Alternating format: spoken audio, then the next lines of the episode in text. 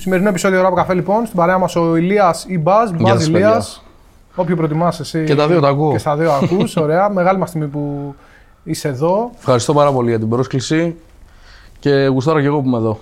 Χαίρομαι πολύ που το ακούω. Αυτό νομίζω έχουμε να πούμε πάρα πολλά για τη μουσική, για το rap, για τον δίσκο σου που κυκλοφορεί εδώ και 1,5 μήνα περίπου. Ναι.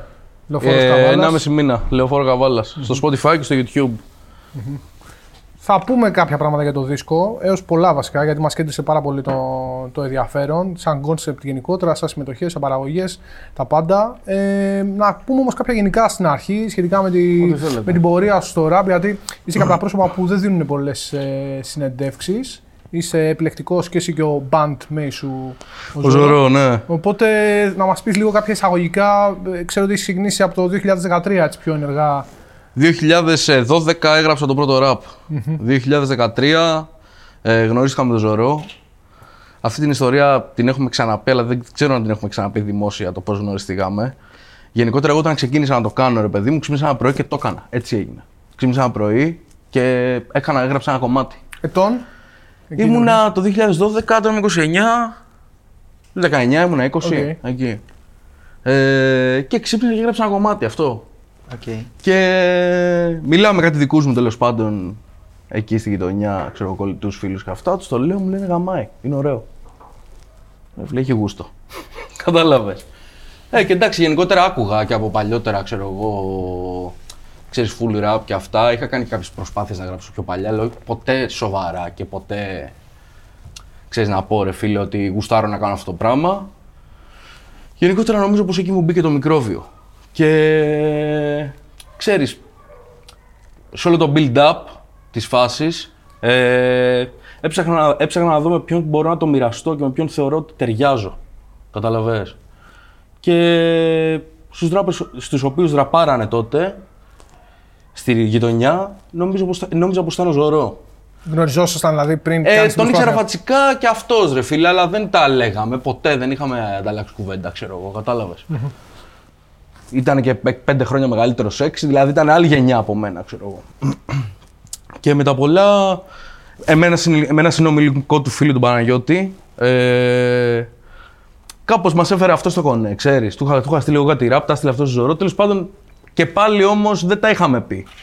Εκεί έπαιζε μια φάση, ένα punk live στο Θησίο. Και σκάω εγώ εκεί με ένα φίλο του κοινόγνωστο του Ψηλού και του λέω φίλε, του λέω εσύ Ζωρό. Μου λέει ναι, και του φτύνω ένα ράπ. Όπα, χωρίς να συστηθείς. Τίποτα, του λέω εσύ Ζωρό, μου λέει ναι και του φτύνω ένα ραπ, κατευθείαν. Και μου λέει ρε φίλε, μου λέει έτσι γουστάρω και αυτά. Και μετά του στείλα ένα κομμάτι που είχα κάνει εγώ τότε, ξέρω εγώ και αυτά, που ήταν έτσι από τα αρχικά κομμάτια και τέτοια, μου λέει γουστάρω να τα πούμε, τίποτα, πήγα στο μαγαζί που δούλευε τότε. Και, δηλαδή στο τρίτο ραντεβού μπήκαμε στη διαδικασία ότι ναι γουστάρω μάνα, έλα να κάνουμε κρου, μπαμ, μπουμ, έγινε. Κατάλαβες. Δηλαδή έγινε πολύ μπαμ. Αυτός ο έρωτας ήταν ακαριέως. Κατάλαβες. Okay. Αυτό, δηλαδή έτσι ήταν, έτσι ξεκίνησε η φάση με το κρου, ξέρω εγώ, και το πώς γνωριστήκαμε και αυτά. Σκεφτήκατε ποτέ να έχει όνομα το κρου? Ρε φίλε, σκεφτόμασταν πάρα πολλά ονόματα όταν ξεκίνησε. Το ένα όνομα που είχαμε, τότε γράφαμε στο στούντιο του Δήμου, του Reson Status, αυτό το παλικάρι. Γενικότερα ήταν ένας φοβερός παίκτης drum and bass. Και πολύ καλός γνώστης, ο Δήμος Respect, αν τη δει την εκπομπή γενικότερα. Πάρα πολύ δυνατός γνώστης όσον αφορά τη μουσική. Μας έβαζε πάρα πολύ σε τρύπα για να κάνουμε ηλεκτρονικά κομμάτια, Κάποιες φορές τα ακούγαμε, κάποιες φορές του λέγαμε ρε Δήμο, ξέρεις. Αλλά γενικότερα ήταν ένας άνθρωπος ο οποίος θεωρώ πως έπαιξε πάρα πολύ μεγάλο ρόλο επάνω μας. Mm-hmm. Δηλαδή αυτός ο man είχε περισσότερα skills από rappers. Mm-hmm. Μας έδειχνε πώς να ραπάρουμε στα mics, ξέρω εγώ. Και ήταν παραγωγός drum and bass. Γενικότερα, εκεί πέρα ξεκίνησε και η φάση. Σε αυτό το στούντιο κάναμε το πρώτο κομμάτι με τον Ψηλό, το «Έρχομαι μεταμορφωθεί». Εγώ έψαχνα όνομα, τότε δεν είχα κατασταλάξει ακόμα τι θέλω να κάνω και αυτά. Είχα δύο tag παλιά, που το ένα λεγόταν Bandest και το άλλο Bios. Άρα έβαφες κιόλας. Είχαμε, εντάξει, φαντάστηκε τίποτα φοβερό, αλλά γενικότερα είχαμε ένα κρου στη γειτονιά που βάφαμε, ξέρω εγώ. Αλλά δεν έβγαινα για βάψιμο, ξέρεις, δεν πάω από τη. Έτσι με την παρέα. Τίποτα, bombing, έτσι, ναι, τέτοια πράγματα, ξέρω εγώ. Πιτσιρικάδες πολύ. Και τέλος πάντων, μετά πολλά μου κάτσε τον Μπάζ, μου άρεσε σαν όνομα. μουσικά για έβυχο, καταλαβες. Και Ζωρό Μπάζ και λέμε εντάξει αυτό είναι, αλλά πριν γίνει όλο αυτό, πριν καταλήξουμε εκεί, γιατί αν παρατηρήσετε στο πρώτο κομμάτι, αν θυμάμαι καλά, δεν ήταν Ζωρό και Μπάζ, ήταν Ζωρό Fit Μπάζ. Και λέμε ρε φίλε να βγάλουμε ένα όνομα στην πορεία, λέγαμε κάτι, ξέρω εγώ, άκτα non-verba. Λατινικάριτα, quotes και τέτοια, οκ. Okay. Ναι ρε φίλε και λέμε εντάξει, όχι δεν είναι αυτά. Πάμε έτσι και έτσι έμεινε. Κατάλαβες, δηλαδή ο Ζωρό και ο Μπάζ. Κατάλαβες. Είναι και λίγο ολσκουλάδικη λογική αυτή. Τύπου ναι, ότι Eric B. Rakim, είχε ένα στοιχείο έτσι λίγο golden era. Δηλαδή είπαμε, ξέρεις, πάμε με τα ονόματά μας ρε φίλε, ξέρω εγώ. Κατάλαβες. Δηλαδή και έμεινε έτσι και έγινε το brand name εν τέλει Ζωρό και Μπάζ, ξέρω εγώ. Αυτό. Αν και η ομάδα σας εντάξει είναι λίγο πιο διευρυμένη, είναι και ο Ντόλεος μετά προσθέθηκε. Η ομάδα γενικότερα στην πορεία των χρόνων μεγάλωσε. Δηλαδή ο Ντόλεος ήταν επίσης ένας άνθρωπος ο οποίος. Εγώ με τον Ντόλεο είμαι κολλητός πολλά χρόνια. Δηλαδή γνωριζόμαστε πολλά χρόνια πριν από τη μουσική. Πηγαίναμε μαζί στο σχολείο.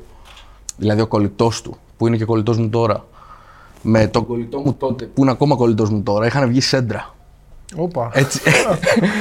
Έτσι είχαμε γνωριστεί με τον Ντόλεο. Στο πρώτο γυμνασίου είχαν βγει σέντρα αυτοί οι δύο. Οπότε εσείς είχατε πάει για backup. Και είχαμε πάει ναι, σε αυτή τη φάση και εν τέλει ρε φίλε γνωριστήκαμε και κάναμε παρέα, ξέρω εγώ, και είμαστε από τότε δηλαδή πάντα μαζί, ξέρεις, με τον Ντόλεο, ξέρω εγώ. Ο Ντόλεος ήταν ένας άνθρωπος ο οποίος έδωσε το δικό του χαρακτήρα στο συγκρότημα, γενικότερα. Δηλαδή και γενικότερα και σε εμένα. Κατάλαβες. Ήταν αυτός που έφερνε τις μαύρες μουσικές. Τις λίγο εναλλακτικές μαύρες μουσικές. Όπως. Άκουγε full ragamuffin, ξέρω εγώ. Πήγαμε τα πρώτα έτσι live, ξέρω εγώ. Να δούμε και κάτι άλλο. Έπαιζε μουσικές, έπαιζε όργανα. Δηλαδή σκέψου τώρα μαζί με τον αδερφό του, ο Κωνσταντίνος. Ο Κωνσταντίνος είναι ο αδερφός που έχει παίξει κλαρίνο και στο Queen σε ένα κομμάτι του δίσκου τέλος πάντων. Που έχει και κλιπ. Μπράβο, ναι. Το κλιπ του δίσκου τέλος πάντων. Το πρώτο κλιπ του δίσκου. Αυτοί οι σκέψεις έχουν μπάντα, παίζουν υπηρώτικα. Δηλαδή ο Παναγιώτης παίζει λαούτο, ο Κωνσταντίνος παίζει κλαρίνο και ο πατέρας τους τραγουδάει. Και τέλος πάντων γενικότερα ήταν ξέρεις, η μουσική επιρροή στη φάση. Δηλαδή πέρα από το rap και είναι ακόμα αυτό. Δηλαδή ότι ρε μάγκες πάμε να κάνουμε και κάτι που να διαφέρει από το rap. Δηλαδή ο καθένας έβαζε το δικό του στοιχείο μέσα στο κρου, κατάλαβες. Δηλαδή ο ένας έφερνε πιο πολύ μουσική, ο άλλος έφερνε περισσότερο rap και τα βάζαμε όλα μαζί κάτω και βγαίνανε τα βγήκα. Μια σύνθεση. Αυτό και έβγαινε μια τέτοια σύνθεση. Οκ. Okay. Ποια είναι τα συστατικά θεωρείς που δέσαν αυτή την ομάδα και συνέχισε μέχρι και σήμερα 8 χρόνια μετά να είναι τόσο ενεργή και να έχει και. Ανωδική πορεία, δηλαδή ο κόσμος το εκτιμά το αποτέλεσμα και, και από τις solo κυκλοφορίες σου, αλλά και σαν Ζωρό Μπάζ ότι βγαίνει. Υπάρχει ας πούμε μια ανωδική πορεία όσον αφορά την εκτίμηση του κόσμου, φαίνεται και στα lives αυτό. Καλή ώρα όσο είχαμε lives. Και ευχαριστούμε πάρα πολύ τον κόσμο, γενικότερα μας έχει στηρίξει πάρα πολύ. Ποια πιστεύεις είναι τα συστατικά αυτά που σας κάνανε έτσι και δέσατε και μείνατε? Γιατί εντάξει, το rap είναι ανταγωνιστικό σπορ, συνήθως υπάρχουν ζήλιες, υπάρχουν κακίες, υπάρχουν. Εντάξει, προσωπικά ας πούμε βγαίνουν. Κοίτα, ένα κρου λειτουργεί σαν μια οικογένεια. Γενικότερα. Μέσα σε μια οικογένεια μπορείς να τα βρεις αυτά. Μπορείς να τα δεις αυτά. Το θέμα είναι πώς τα διαχειρίζεσαι και πόσο κοιτάς το σκοπό. Κατάλαβες. Δηλαδή, εγώ θεωρώ πως είχαμε. Δηλαδή, το Faith to the Crew που έχουμε σαν λόγο ήταν αυτό. Δηλαδή, είχαμε πίστη στο συγκρότημα, ρε φιλέ. Είχαμε πίστη στο ότι. Πώς το λένε, αυτό το πράγμα θέλουμε να το μοιραστούμε και να το κάνουμε μαζί, να το καταφέρουμε μαζί. Κάθε φορά που κάνω ένα μεγάλο βήμα για εμάς. Το πανηγυρίζαμε μαζί.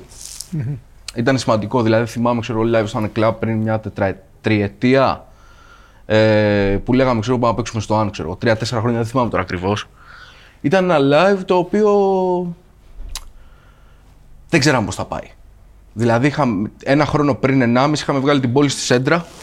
Ήταν το πρώτο μας, έτσι, EP Ζωρό Μπάζ και κάναμε live στο Bums τότε. Είχαμε κόψει 104 εισιτήρια. Το επόμενο live ήταν πάλι ένας στο Bumps με τους Ferdelans, ξέρω εγώ, και ήταν. Είχε πάει τούμπανο. Μετά, αυτό που θέλω να πω είναι για το Ant Club, ήταν μια φάση που ήταν Ζωρό Μπάζ καθαρά. Ξέρεις, σαν level up που δεν το πιστεύαμε, ρε φίλε, και έγινε sold out, ξέρω εγώ. Δηλαδή, παραλίγο sold out. Και ήταν μια νίκη για το συγκρότημα, το οποίο ήταν πάρα πολύ δυνατή. Δηλαδή, εγώ γενικότερα είμαι της άποψης ότι αυτό που είδα στο δικό μας το κρου, είναι ότι ρε φίλε μας δένανε πάρα πολύ οι στιγμές που περνάγαμε μαζί. Ταξίδια και τέτοια ή και το στούντιο. Όλο αυτό που ζούσαμε με το rap, δηλαδή τα ταξίδια που κάναμε με το rap, τα live που κάναμε. Δηλαδή όλο το build-up του να φτάσεις μέσα σε ένα επίπεδο, ρε φίλε, και να πηγαίνεις κάθε φορά σε ένα επίπεδο παραπάνω, είναι αυτό που μένει στο τέλος. Mm-hmm. Κατάλαβες τι εννοώ. Δηλαδή, αυτό που συζητάγαμε τέλος πάντων είναι ότι το Spotify και το YouTube είναι οι πλατφόρμες οι οποίες πας τη μουσική σου εκεί, είναι τα ταμεία σου εκεί, αλλά ρε φίλε, το rap για εμάς τουλάχιστον ήτανε τα ταξίδια, τα cyphers, τα lives, οι γνωριμίες μας. Δηλαδή τι να σου πω ρε φίλε, μέσα από το rap ξέρω εγώ έχουμε γνωρίσει ανθρώπους, έχουμε πάει ταξίδια μαζί, έχουμε κάνει φοβερά πράγματα, κατάλαβες. Έχουμε πάρει και έχουμε δώσει γνώση που ήταν σημαντικό, κατάλαβες. Θεωρώ πως, για να φτάσω και στην απάντηση της ερώτησης που μου κάνες, είναι ότι αυτό που μας κρατάει ακόμα μαζί είναι ρε φίλε ότι έχουμε πίστη ο ένας στον άλλον. Ότι εμπιστευόμαστε ο ένας τον άλλον. Σημαντικό. Και ότι, ρε φίλε, είναι το κρού μας, τέλος. Και έχει δεσμούς φιλικούς πάνω απ' όλα. Κατάλαβες. Δηλαδή, ρε φίλε, δεν μπορώ να δω εύκολα τον Ντόλεο σαν παραγωγό. Κατάλαβες τι θέλω να σου πω. Είναι φίλος μου. Με πιάνεις τι θέλω να σου πω. Δηλαδή, μπορώ να του δώσω μια στάμπα, ξέρω εγώ, του Ψηλού, ότι είναι ο MC του κρού, ξέρω εγώ. Δηλαδή, θα μπούμε στο στούντιο και θα γράψουμε κάτι το οποίο θα είμαστε ειλικρινείς ο ένας με τον άλλον, κατάλαβες. Θα μπούμε στο στούντιο και θα γράψουμε κάτι το οποίο το έχουμε δημιουργήσει πηγαία. Μέσω της φιλίας και μέσω της προσπάθειας. Mm-hmm. Κατάλαβες. Δεν δημιουργεί όμως και κινδύνους αυτό σε κάποια πράγματα. Δηλαδή, από ένα σημείο και μετά γίνεται δουλειά, έτσι δεν είναι. Θέλοντας και εμείς. Δηλαδή, έχεις μια επαγγελματική στάση, έχεις να εκτελέσεις ένα live, να ηχογραφήσεις. Εννοείται. Όταν έχεις με τους συνεργάτες σου, συγγνώμη, τόσο πολύ φιλική σχέση, δεν κρύβει και ένα κίνδυνο ότι μήπως εκεί θα έπρεπε να βάλω ένα όριο και επειδή είναι φίλος μου έκανα πίσω και το αντίστοιχο. Κοίτα φίλε, σίγουρα, δεν σου περιγράφω τώρα μια φάση η οποία ήταν, δηλαδή είναι μια πορεία η οποία είχε και πάρα πολλές λακκούβες και πάρα πολλές καμπανεβάσματα. Δηλαδή, και αυτό είναι κάτι που σε δένει επίσης. Δηλαδή όταν βγάζαμε το δίσκο, ξέρω εγώ, θυμάμαι τη δύναμη που δεν υπολογίζανε, φίλε, ήμασταν στα κόκκινα όλοι ο ένας με τον άλλον. Δηλαδή δεν θεωρώ. Και αν το ακούει ράπερ αυτό, οποιοδήποτε ράπερ το ακούει και οποιοδήποτε συγκρότημα, δεν θεωρώ πως μπορείς να βγάλεις μια σοβαρή δουλειά χωρίς να υπάρχει τριβή, ρε φίλε, ανάμεσα στα μέλη των συγκροτημάτων. Δεν γίνεται, κατάλαβες. Από εκεί και πέρα, ρε φίλε, είναι το πώς το διαχειρίζεσαι. Κατάλαβες. Δηλαδή, άμα θα βρεις ένα παλικάρι, ξέρω εγώ, και κάνεις ένα κρού και ο σκοπός είναι να βγάλεις λεφτά με αυτόν, κατάλαβες. Και μόνο αυτό, στην πρώτη στραβή πες και να σπάσεις. Σίγουρα. Κατάλαβες. Όταν είσαι φίλος με αυτόν, θα κάτσεις κάτω και θα το βάλεις. Δηλαδή, μπορεί να τσακωθείς άσχημα. Αλλά μετά, ρε φίλε, σε πονάει ο άλλος. Καταλαβαίνεις. Και είναι και καλύτερο να τσακωθείς μερικές φορές. Ναι, εννοείται, ρε φίλε. Είναι ειλικρινές, είναι αληθινό αυτό. Το να μπεις στη διαδικασία και να πεις ότι. Για να βρείτε την κοινή. Είναι αληθινό, δηλαδή. Γίνεται αληθινό το πράγμα. Καταλαβαίνεις. Σε ενδιαφέρει ο άλλος, ρε φίλε, σαν άνθρωπος, να το βάλεις κάτω να του πεις, ρε φίλε, τι γίνεται εδώ. Γιατί έγινε αυτό. Εμείς, ξέρω εγώ, στο συγκρότημα είχαμε πάρα πολλά τέτοια, ρε φίλε. Δεν υπάρχει συγκρότημα που να τα έχει αυτά. Υπάρχει ομάδα ανθρώπων, ίσως.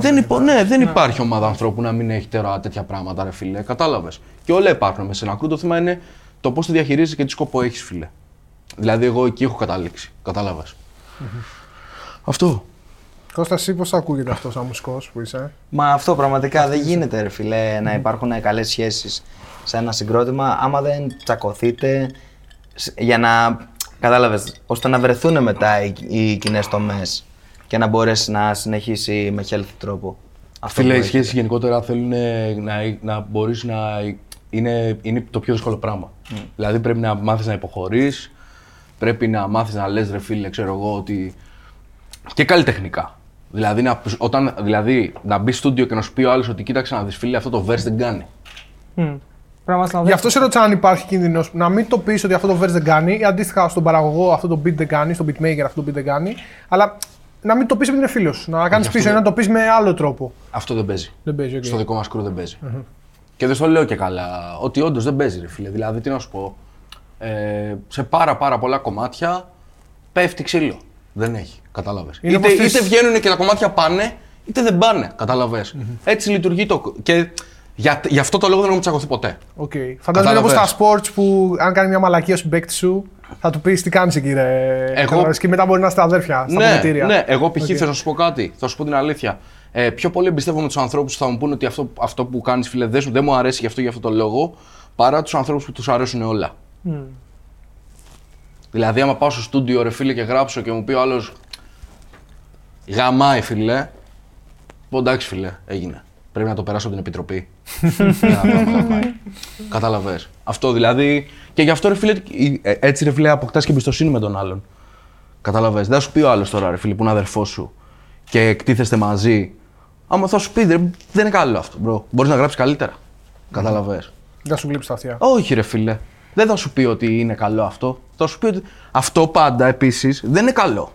Κατάλαβες. Δηλαδή, εγώ πολλές φορές το Ζωρό, δηλαδή δεν τον έχω ακούσει. Κατάλαβες. Και έχω πει ότι κοίταξε να δεις, φίλε, ακούω αυτό που μου λες. Υπάρχει και αυτό. Ότι κοίτα, ακούω αυτό που μου λες, αλλά εγώ θέλω να το κάνω να δω πώς θα πάει. Κατάλαβες. Και άλλες φορές μπορεί να έχει πάει και άλλες φορές μπορεί να μην έχει πάει. Είναι οκ και αυτό. Κατάλαβες, θέλω να σου πω. Δηλαδή, την τελική απόφαση την παίρνεις εσύ προφανώς.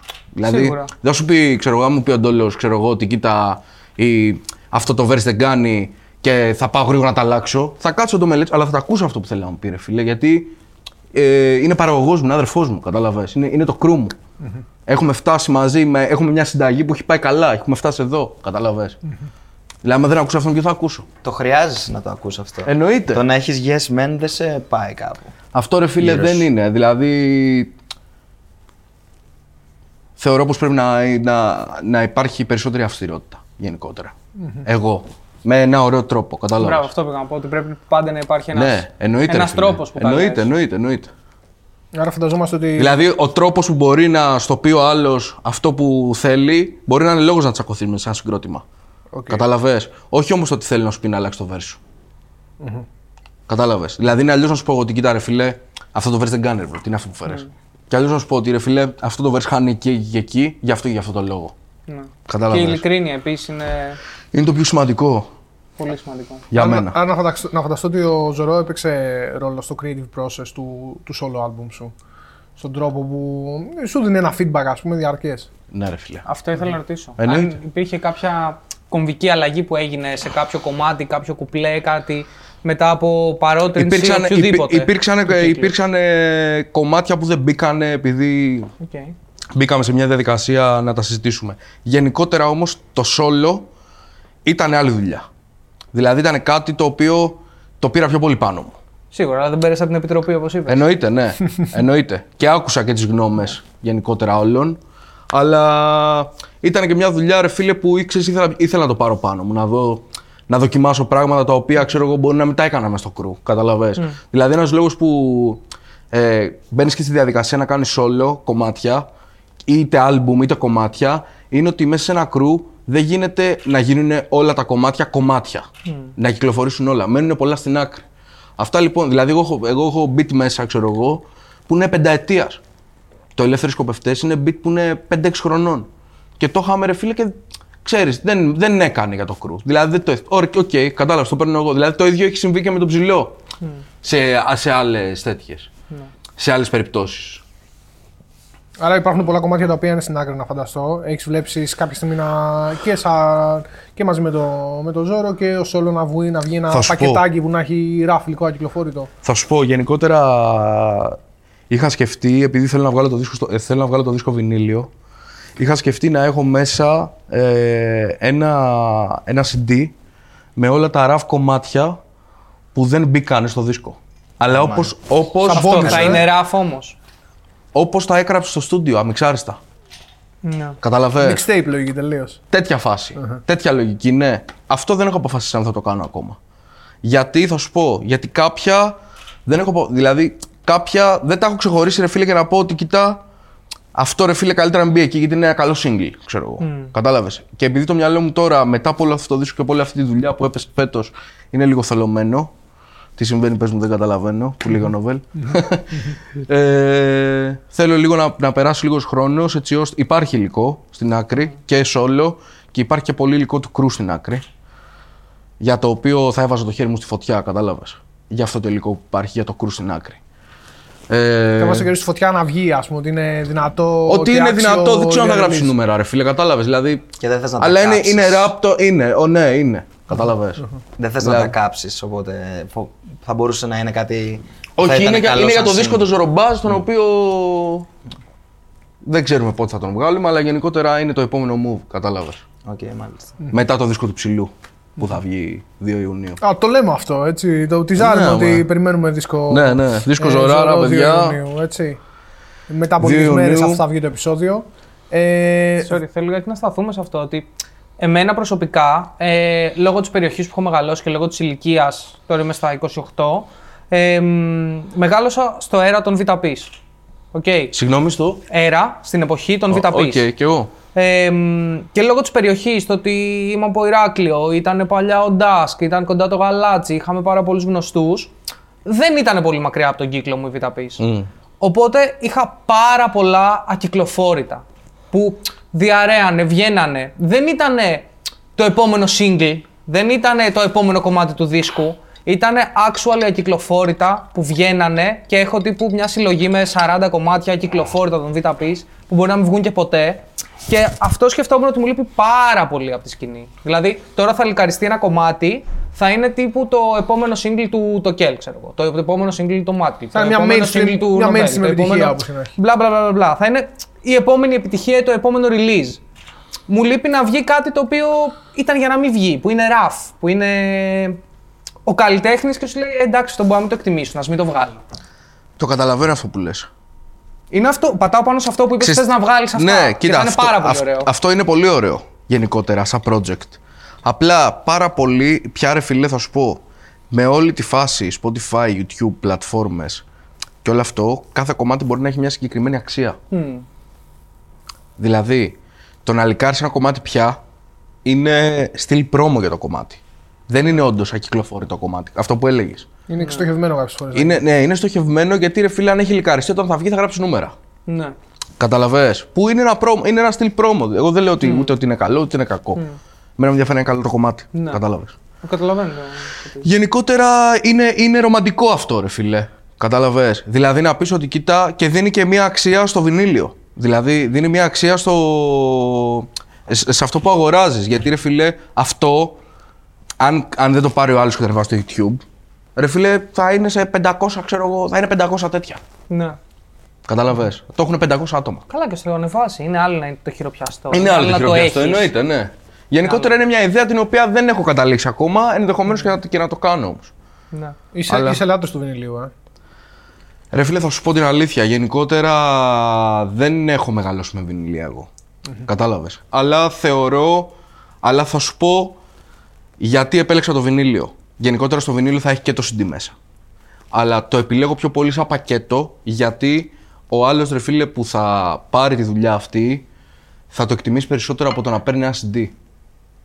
Δηλαδή, όταν παίρνεις ρε φίλε ένα CD και ο άλλος μπορεί να το πάρει, ξέρω εγώ, 6-7 ευρώ, 5, ρε φίλε, δυστυχώς το παρατάει μέσα στα μάξι του, το καίει ο ήλιος. Δηλαδή θα βγάλεις 1000 CD, ξέρω εγώ, σου λέω. 2.000 CD, και ρε φίλε τα 1.300 CD θα τα κάψει όλοι σε ένα αυτοκίνητο.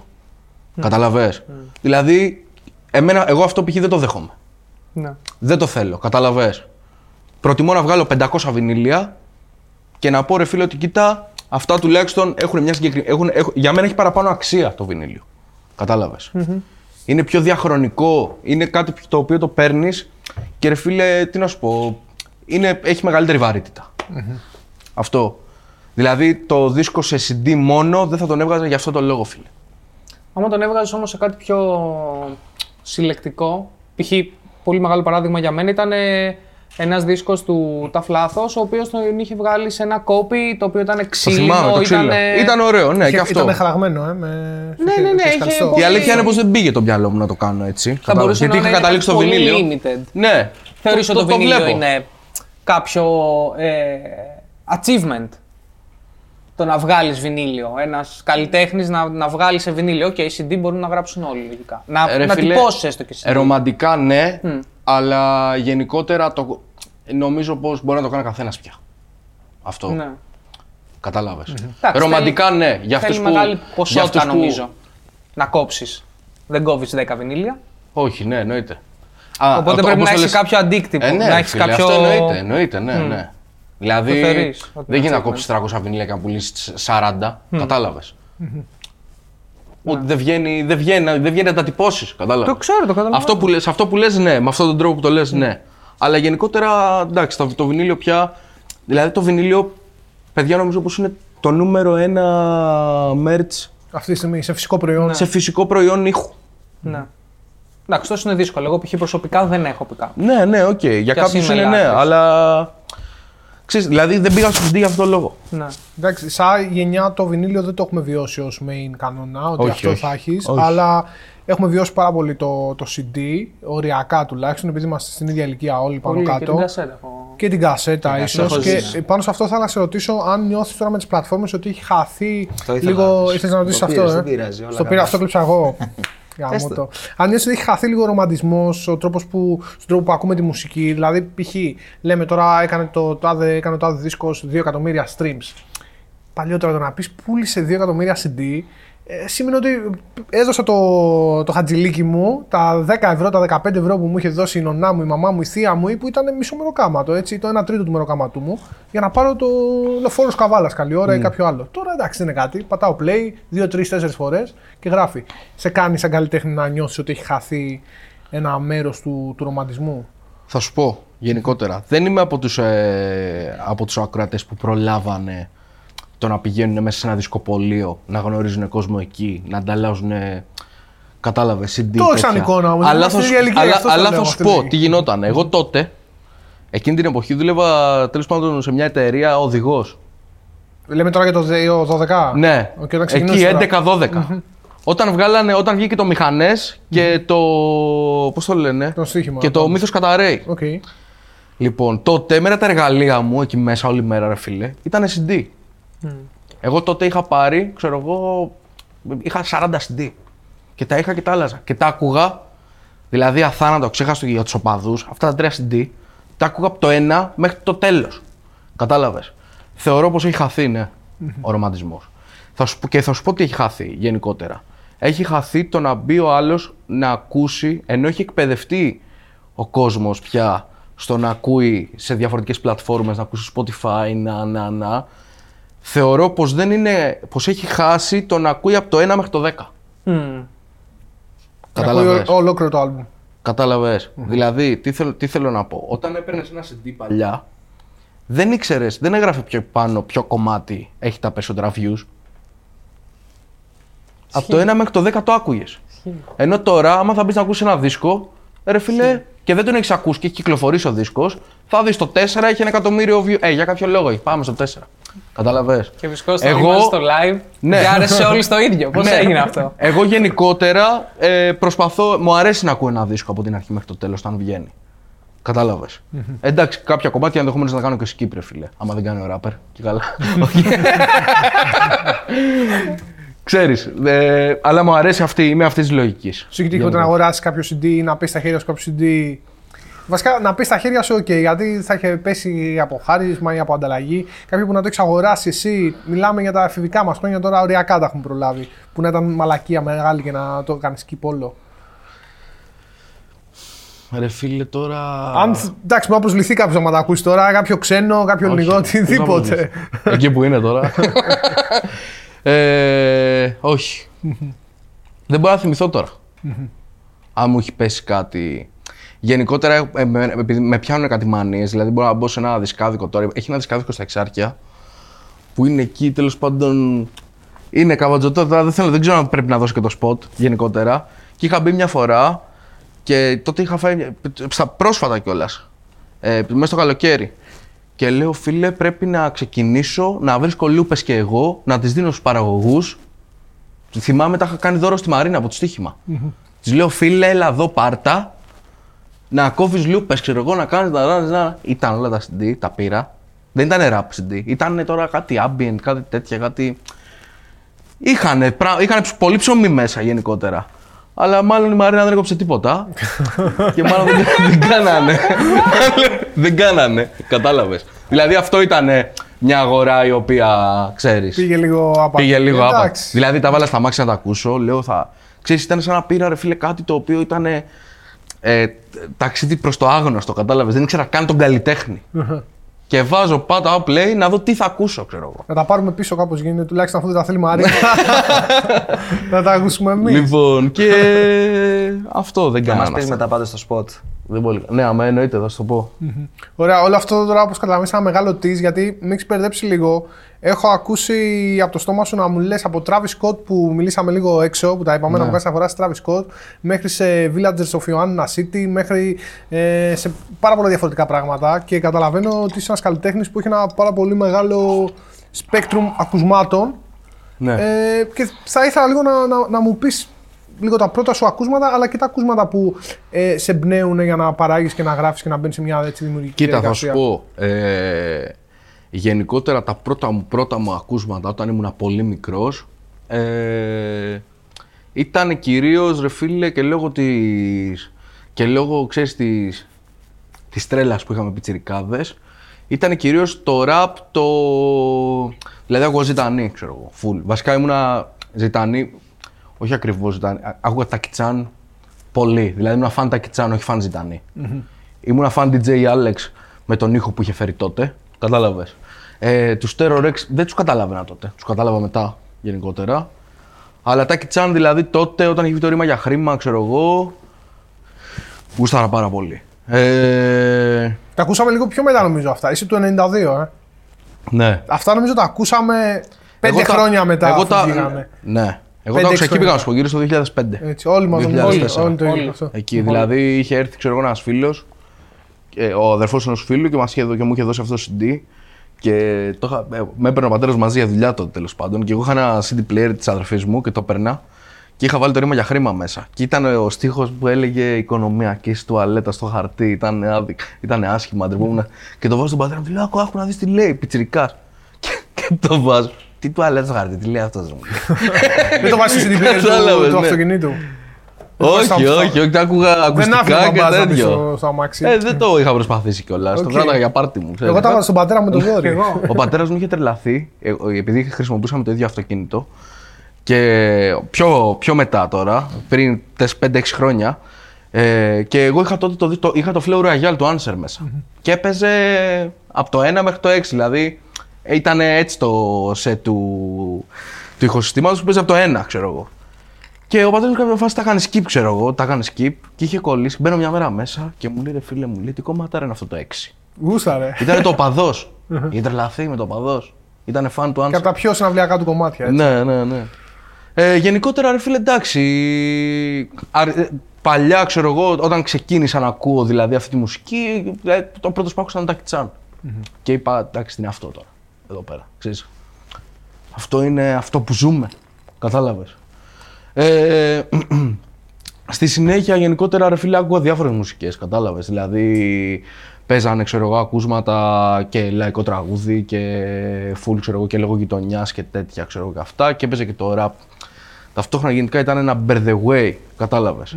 Μετά, ρε φίλε, άρχισα και έγινα πολύ περισσότερο προς το ραπ. Δηλαδή, θυμάμαι όταν βγήκανε, δηλαδή από το 10 και μετά, την άκουσα πάρα πολύ. Κατάλαβες. Δηλαδή, όταν βγήκαν, ξέρω εγώ, στοίχημα, τα CD αυτά, τα βαρβάτα CD της σκηνής, που για μένα αυτό είναι το rap γενικότερα, δηλαδή που το καταλάβαινα, βαρβάτα με διαμόρφωσε, κατάλαβες.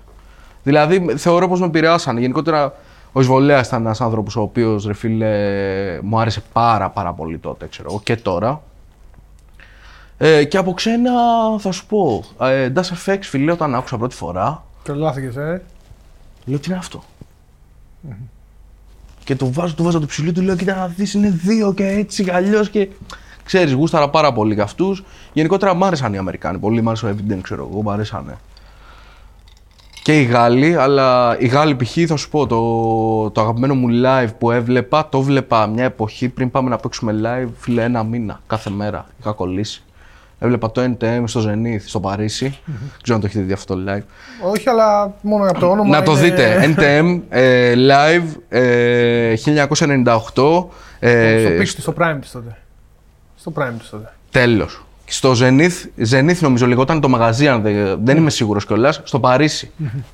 Λαϊβάρα τώρα, μπαίναν οι άνθρωποι μέσα και ήταν beats, φωνές. Ήταν δύο άνθρωποι που ξεχωρίζαν. Δηλαδή, ήταν ένα κρου με δύο ανθρώπους που είχαν δύο διαφορετικές προσωπικότητες. Εντάξει, stars αμερικανικών, παρότι Γάλλοι, αμερικανικών διαστάσεων. Εννοείται, ναι. Εννοείται. Δηλαδή, απλά ξέρεις, τώρα βλέπεις, δηλαδή τα είχα πάθει γενικότερα με αυτό το κρου. Τα είχα πάθει και με αυτό το live συγκεκριμένα. Ήταν από τα. Χωρίς όμως να καταλαβαίνεις τα lyrics, δεν ξέρεις γαλλικά. Τίποτα δεν καταλαβαίνω. Πώς το εξηγείς αυτό, ότι. Ρε φίλε, θα σου πω κάτι, μου άρεσε το essence, κατάλαβες. Okay. Το style τους. Γαλλικό. Είδες, το πέταξε με γαλλικό. Ποιος σου δεν καταλαβαίνω γαλλικά. Μου άρεσε πολύ το στυλ τους, μου φαίνονταν πολύ δρομάτο, κατάλαβες. Το attitude, συμπεριφορά. Πάρα πολύ, ρε φίλε. Πάρα πολύ. Δηλαδή, ο ένας είχε μια φωνή, ξέρω εγώ, τέζα και ο άλλος ήταν πιο ίσιος, ξέρω εγώ. Μ' άρεσε αυτό το κούρι, ήταν πάρα πολύ δυνατό. Γενικότερα, ρε φίλε, θα σου πω, Κάπλετον, Σίζλα, Ντάμιαν Μάρλεϊ, γενικότερα όλη αυτή η φάση. Ναι, όλη αυτή η φάση. Πώς λεγότανε. Ένα live του Chinese man, νομίζω πάλι στη Γαλλία είναι αυτό, που ήταν Chinese man και δεν θυμάμαι ποιοι ράπερς ήταν εκεί τώρα, ρε φίλε. Είχα κολλήσει τέλος πάντων και με αυτό πολύ. Ήταν πολύ hyper, ξέρεις. Δηλαδή, άκουγα και τέτοια full και πήγαινε σε live και αυτά. Νομίζω ο Κάπλ τον έχω πάει κιόλας. Στο Γκαγκάριν, αν δεν κάνω λάθος. Λαϊκό που είπες ότι άκουγες συνειδητά ή καθόλου με την παρέα. Ρε φίλε, και με την παρέα και τέτοια. Εντάξει, τώρα το λαϊκό τραγούδι νομίζω πως περισσότερος κόσμος έχει περάσει από αυτή τη φάση. Αρκετός. Άκουγες τύπου έβαζες ή έπαιζε και δεν το άλλαζες? Αυτό, συνειδητά ή ότι απλά. Το βάζα, ρε φίλε. Α, το βάζες εσύ. Ναι. Γενικότερα, εγώ είμαι πολύ λάτρης του ελληνικού τραγουδιού και το μπουζούκι το γουστάρω πολύ. Γενικότερα με αυτά γουστάρω πολύ. Και βαριά λαϊκά. Αρκετά. Φίλε, κοίτα, εγώ μπορεί να παρεξηγηθεί λίγο αυτό που θα πω, αλλά το πιστεύω πάρα πολύ ότι το λαϊκό τραγούδι, το ελληνικό λαϊκό τραγούδι με το rap, μπορεί να ακουστεί λίγο κλισέ, να ακουστεί λίγο boomer άποψη, αλλά πιστεύω ότι έχει πάρα πολλά κοινά, γιατί είναι και τα δύο, έχουν πάρα πολύ συναίσθημα και σου μεταδίδουν και τα δύο το συναίσθημα με πάρα πολύ direct τρόπο. Έχουν συναίσθημα, ναι. Απλά θα σου πω τι γίνεται. Δεν μιλάμε για το ελαφρολαϊκό. Τώρα δεν σου λέω τώρα pop ελαφρολαϊκό και με έναν ράπερ να πετάγεται από πάνω. Όχι, λέω για το βαρύ λαϊκό το ελληνικό, έτσι. Ρε φίλε, το βαρύ, δηλαδή τώρα ο Μητροπάνος π.χ. Δηλαδή ο άνθρωπος ήταν. Τι να λέμε τώρα, υπάρχουν τραγουδιστές Έλληνες οι οποίοι ήταν φοβεροί, ξέρω εγώ. Ο Παπάζογλου ήταν φοβεροί παίχτες αυτοί. Γενικότερα στα μπουζούκια που πηγαίνανε με τα γαρίφαλα, αυτά τα μπουζούκια λέω. Κατάλαβες. Τις πίστες, κανονικά. Ναι, αυτά τα μπουζούκια φίλε είχαν τρομερούς παίχτες. Άσε το attitude και όλο αυτό και τον κόσμο που πήγαινε εκεί. Δηλαδή οι παίχτες, οι μπουζουξίδες που παίζανε εκεί, οι κιθαρίστες, δηλαδή, ήτανε παιχταράδες. Εννοείται. Και επειδή δεν βρίσκανε μεροκάματο στις εναλλακτικές φάσεις, οι φίλοι παίζανε στα μπουζούκια. Τι να κάνουν. Κατάλαβες.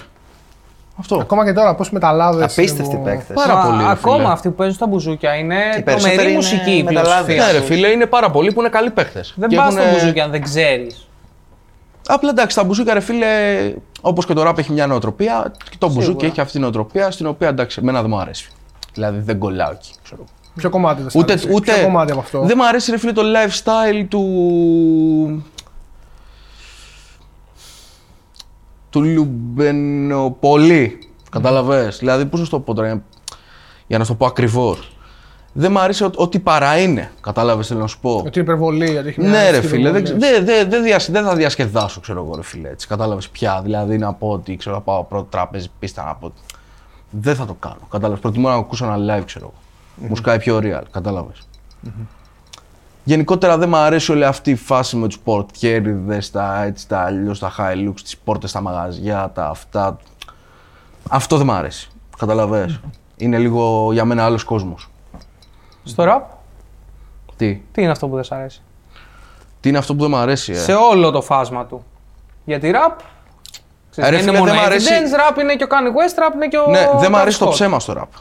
Okay. Και η υπερβολή.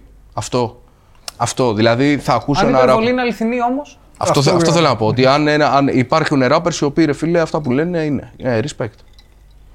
Απλά αυτό έχει αντίκρισμα, έτσι. Σίγουρα. Δηλαδή.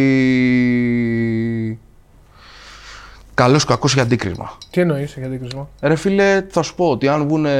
Δηλαδή, θα σου πω. πώς το βλέπω εγώ. Εγώ μπορώ να δώσω respect σε ένα rapper ο οποίος, ξέρω εγώ, είναι gangster. Mm-hmm.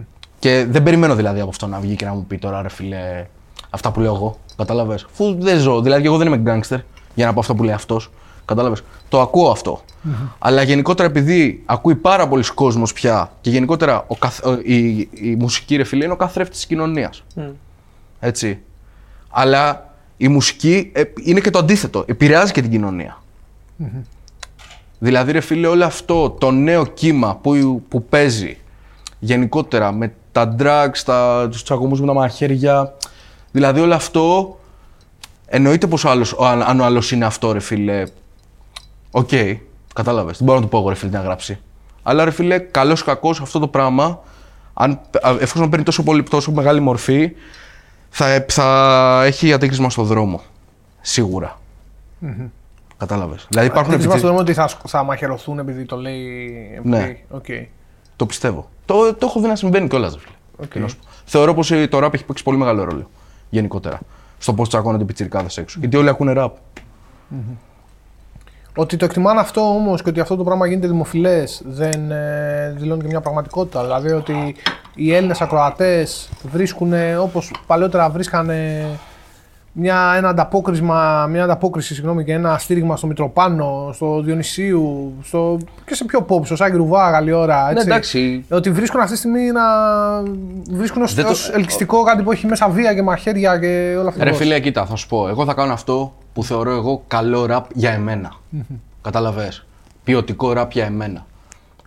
Όπως εγώ ακολούθησα κάποιους ράπερ στο παρελθόν και πήρα αυτό το ραπ και είπα ότι αυτό το ραπ μου αρέσει να κάνω, έτσι κι εγώ. Αν μπορούσα να είμαι επιρροή για κάποια παιδιά που ξεκινάνε τώρα, θα ήταν τιμή μου και θα γούσταρα πάρα πολύ και αυτοί να έχουν μια. Δηλαδή, όλο αυτό να πάει μια λυσίδα γενικότερα. Αλλά εγώ δεν θα μπορούσα να πω σε ένα παιδί ρε φίλε τι να γράψει. Κατάλαβες. Δηλαδή, γιατί ρε φίλε, ο άλλος μπορεί να λύσει το πρόβλημα της ζωής του, τι να σου πω τώρα. Κατάλαβες. Δηλαδή, εγώ δεν θα το έκανα. Δεν θα έγραφα κάτι για να πουλήσει. Κατάλαβες. Αλλά ο άλλος ρε φίλε μπορεί να το κάνει. Και μπορεί να βγάλει και λεφτά και μπορεί να ταΐσει και την οικογένειά του. Αλλά υπάρχει ένα κοινωνικό αντίκρισμα σε όλο αυτό. Εγώ αυτό θέλω να πω. Ότι γενικότερα ρε φίλε, okay, και τα drugs και τα μαχαίρια και η τσακωμή και η αλητεία, ναι, οκ. Okay. Αλλά ρε φίλε, αυτό χτυπάει στην κοινωνία. Χτυπάει στους πιτσιρικάδες, καταλαβαίνεις. Μήπως και αυτός είναι ο στόχος του όμως. Να το δούμε αυτό και να πούμε ότι κοίταξα μας αλάρμ. Ότι δεν πάνε καλά τα πράγματα. Οι άνθρωποι αγουστάρουν να λένε για μαχαίρια. Αγουστάρουν να πούνε για μαχαίρια. Ναι. Εγώ θεωρώ πως δεν πάνε καλά τα πράγματα. Κατάλαβες, γενικότερα. Mm-hmm. Γενικότερα αυτό που θέλω να πω ότι δεν είμαι ο κριτής ρε φίλε που θα πω ότι μη γράφετε έτσι, μη γράφετε αλλιώς. Αλλά ρε φίλε, καλός κακός υπάρχει αυτό. Εντάξει, είσαι και ακροατής πριν από καλλιτέχνης. Εννοείται. Και κρίνεις και σαν ακροατής κάποια πράγματα. Είπες πριν ότι εσύ θα κάνεις αυτό που θεωρείς πιο. Και πέρα από ακροατής είμαι ζω και στην Ελλάδα. Ζω και στη χώρα αυτή ρε φίλε. Έτσι. Mm-hmm. Είσαι και πολίτης λοιπόν. Ναι, πέρα από ακροατής. Είπες πριν κάτι πολύ σημαντικό ότι εσύ θα βγάλεις αυτό που εσύ θεωρείς ποιοτικό σαν καλλιτέχνης. Σαν ακροατής, τι είναι αυτό που σε κάνει να θεωρείς κάτι ποιοτικό. Δηλαδή, ποια είναι τα στοιχεία που ξεχωρίζεις σε ένα release, σε ένα καλλιτέχνη που λες ότι okay, αυτό είναι ποιοτικό για τα αυτιά μου σαν ακροατή. Ρε φίλε, θα σου πω, αυτό που θεωρώ πως είναι ποιοτικό είναι αυτό το οποίο θα είναι εύβυχο στα αυτιά μου, δεν θα με κουράζει και θα έχει να μου πει και πέντε πράγματα. Και θα είναι. Και έξυπνο. Εγώ δηλαδή θέλω πολύ την εξυπνάδα στο ραπ. Θέλω δηλαδή. Τι να σου πω. Γενικότερα είμαι παιδί του στίχου. Wordplays, punchlines και τέτοια. Ναι, okay. Δηλαδή είμαι παιδί του στίχου, ρε φίλε. Θέλω να ακούω στίχο. Καταλαβαίνεις. Το έχω πάνω απ' όλα. Εγώ. Άλλος μπορεί να σου πει, ρε φίλε, εγώ θέλω να ακούω flow. Εγώ θέλω να ακούω στίχο. Καταλαβαίνεις. Δηλαδή. Και θεωρώ πως είναι και πολύ δύσκολο, όπως και το flow είναι δύσκολο, το συζητάω. Αλλά γενικότερα, ρε φίλε, δεν μπορώ να ακούσω ένα κλισέ στίχο και ένα πολύ υπομένος. Πώς το λένε τέλος πάντων. Χιλιοεπομένος στίχο, ρε φίλε, okay. Που να. Με ένα καλό flow. Δεν μου λέει κάτι. Καταλαβες. Θέλω κάτι να μου πει ο καλλιτέχνης. Mm-hmm. Κάτι να μου πει, κάτι να γράψει που να είναι έξυπνο. Καταλαβες. Δηλαδή αυτό θα με παρακινήσει. Δηλαδή που θα το βάλω. Μπορεί να γυρίσω το κεφάλι μου να ακούω κάτι άλλο και θα γυρίσω να πω τι είπε, ρε φίλε. Καταλαβαίνεις. Αυτό για μένα είναι καλό. Πιο πολύ σαν wordplay όμως ή πιο πολύ σαν μήνυμα. Σαν μήνυμα. Σαν αυτό που θέλει να πει. Δηλαδή το wordplay. Εντάξει, και το wordplay, αλλά πιο πολύ αυτό που θέλει να πει. Καταλαβαίνεις. Mm-hmm. Δεν θα σου πω ότι υπάρχουν και κομμάτια, ρε φίλε, τα οποία είναι γκάνγκ στα κομμάτια και τα γουστάρω. Δεν κάνω. Δεν θα πω ψέματα. Το attitude δεν σε λίγο προσελκύει σαν κομμάτι. Το attitude του καλλιτέχνη του. Ναι, εννοείται, ρε φίλε. Πώς θα ραπάρει. Η NTM ήταν full attitude. Ναι, εννοείται. Όλα αυτά. Κοίτα, όλο το πακέτο είναι αυτό που σε κάνει, ρε φίλε. Δηλαδή, σε ένα κομμάτι μπορεί να σου κουνάει το beat μόνο. Και ο άλλος να λέει παπαριές επάνω. Και ένας, ρε φίλε, είναι καλό κομμάτι όμως. Καταλαβαίνεις. Γενικότερα, όταν γίνεται, ρε φίλε, το beat να είναι καλό, ο καλλιτέχνης να λέει σωστά πράγματα, να έχει ωραία φωνή, να έχει πατήσει σωστά. Τέλος είναι. Εντάξει. Ναι, okay. Ρε φίλε, αυτό θα σου πω ότι κοίτα, ναι, αυτό το πήρα, το αγοράζω. Είναι δυνατό, καταλαβαίνεις. Εγώ θεωρώ πως γενικότερα υπάρχει θέμα στο στίχο. Στην Ελλάδα. Ναι. Δηλαδή, αναλογικά με το πόσος κόσμος ραπάρει, θα ήθελα περισσότερους καλούς στιχουργούς. Έχουμε αναλογιστεί όμως. Αυτό βέβαια είναι δικιά μου άποψη, έτσι. Γιατί ραπάρουν αυτό. Ναι, σίγουρα, ναι. Εκεί έρχεται. Ναι, ρε φίλε, ο άλλος μπορεί να ραπάρει για να βγάλει γκόμενες, ξέρω εγώ. Ο άλλος μπορεί να ραπάρει επειδή. Όταν θέλει να βγάλει γκόμενες, θέλουμε έξυπνο στίχο. Δεν δηλαδή, κακό να πάρεις. Δεν το λέω. Ενώ ρε παιδί μου. Δεν το λέω σεξιστικά. Κατάλαβες. Το λέω σε φάση ότι ο άλλος δεν μπορεί να πάρει για να τραβήξει την προσοχή. Να του δώσει. Και η γυναίκα το ίδιο. Μπορεί να πάρει γιατί θέλει γκόμενους. Δεν διαφωνώ, παιδιά, καθόλου σε αυτό. Το λέω με την άποψη ότι. Και λεφτά θες να βγάλεις. Οκ, θες να βγάλεις λεφτά. Άμα έχεις πάρα πολύ ψαχμένο στίχο και ταυτόχρονα κλείνεις πάρα πολύ την πόρτα στο ευρύ κοινό. Γιατί, οκ, τον πάρα πολύ ψαγμένο στίχο, λογικά δεν θα μπορέσει να τον ακούσει εύκολα οποιοσδήποτε. Ναι. Να σου πω κάτι. Εκεί καταλήγω. Στο θα σου πω, ισχύει αυτό που λες. Αν είναι βαρύ αυτό που κάνεις. Αλλά υπάρχουν και παραδείγματα ναι. που είναι οι εξαιρέσεις σε αυτόν τον κανόνα. Όπως ο Άνσερ. Ο Lex. Ναι. Ο Lex είναι ένας άνθρωπος ο οποίος, φίλε, εντάξει. Ναι. Ο στίχος είναι άπαιχτος. Κατ' εμέ. Κατάλαβες.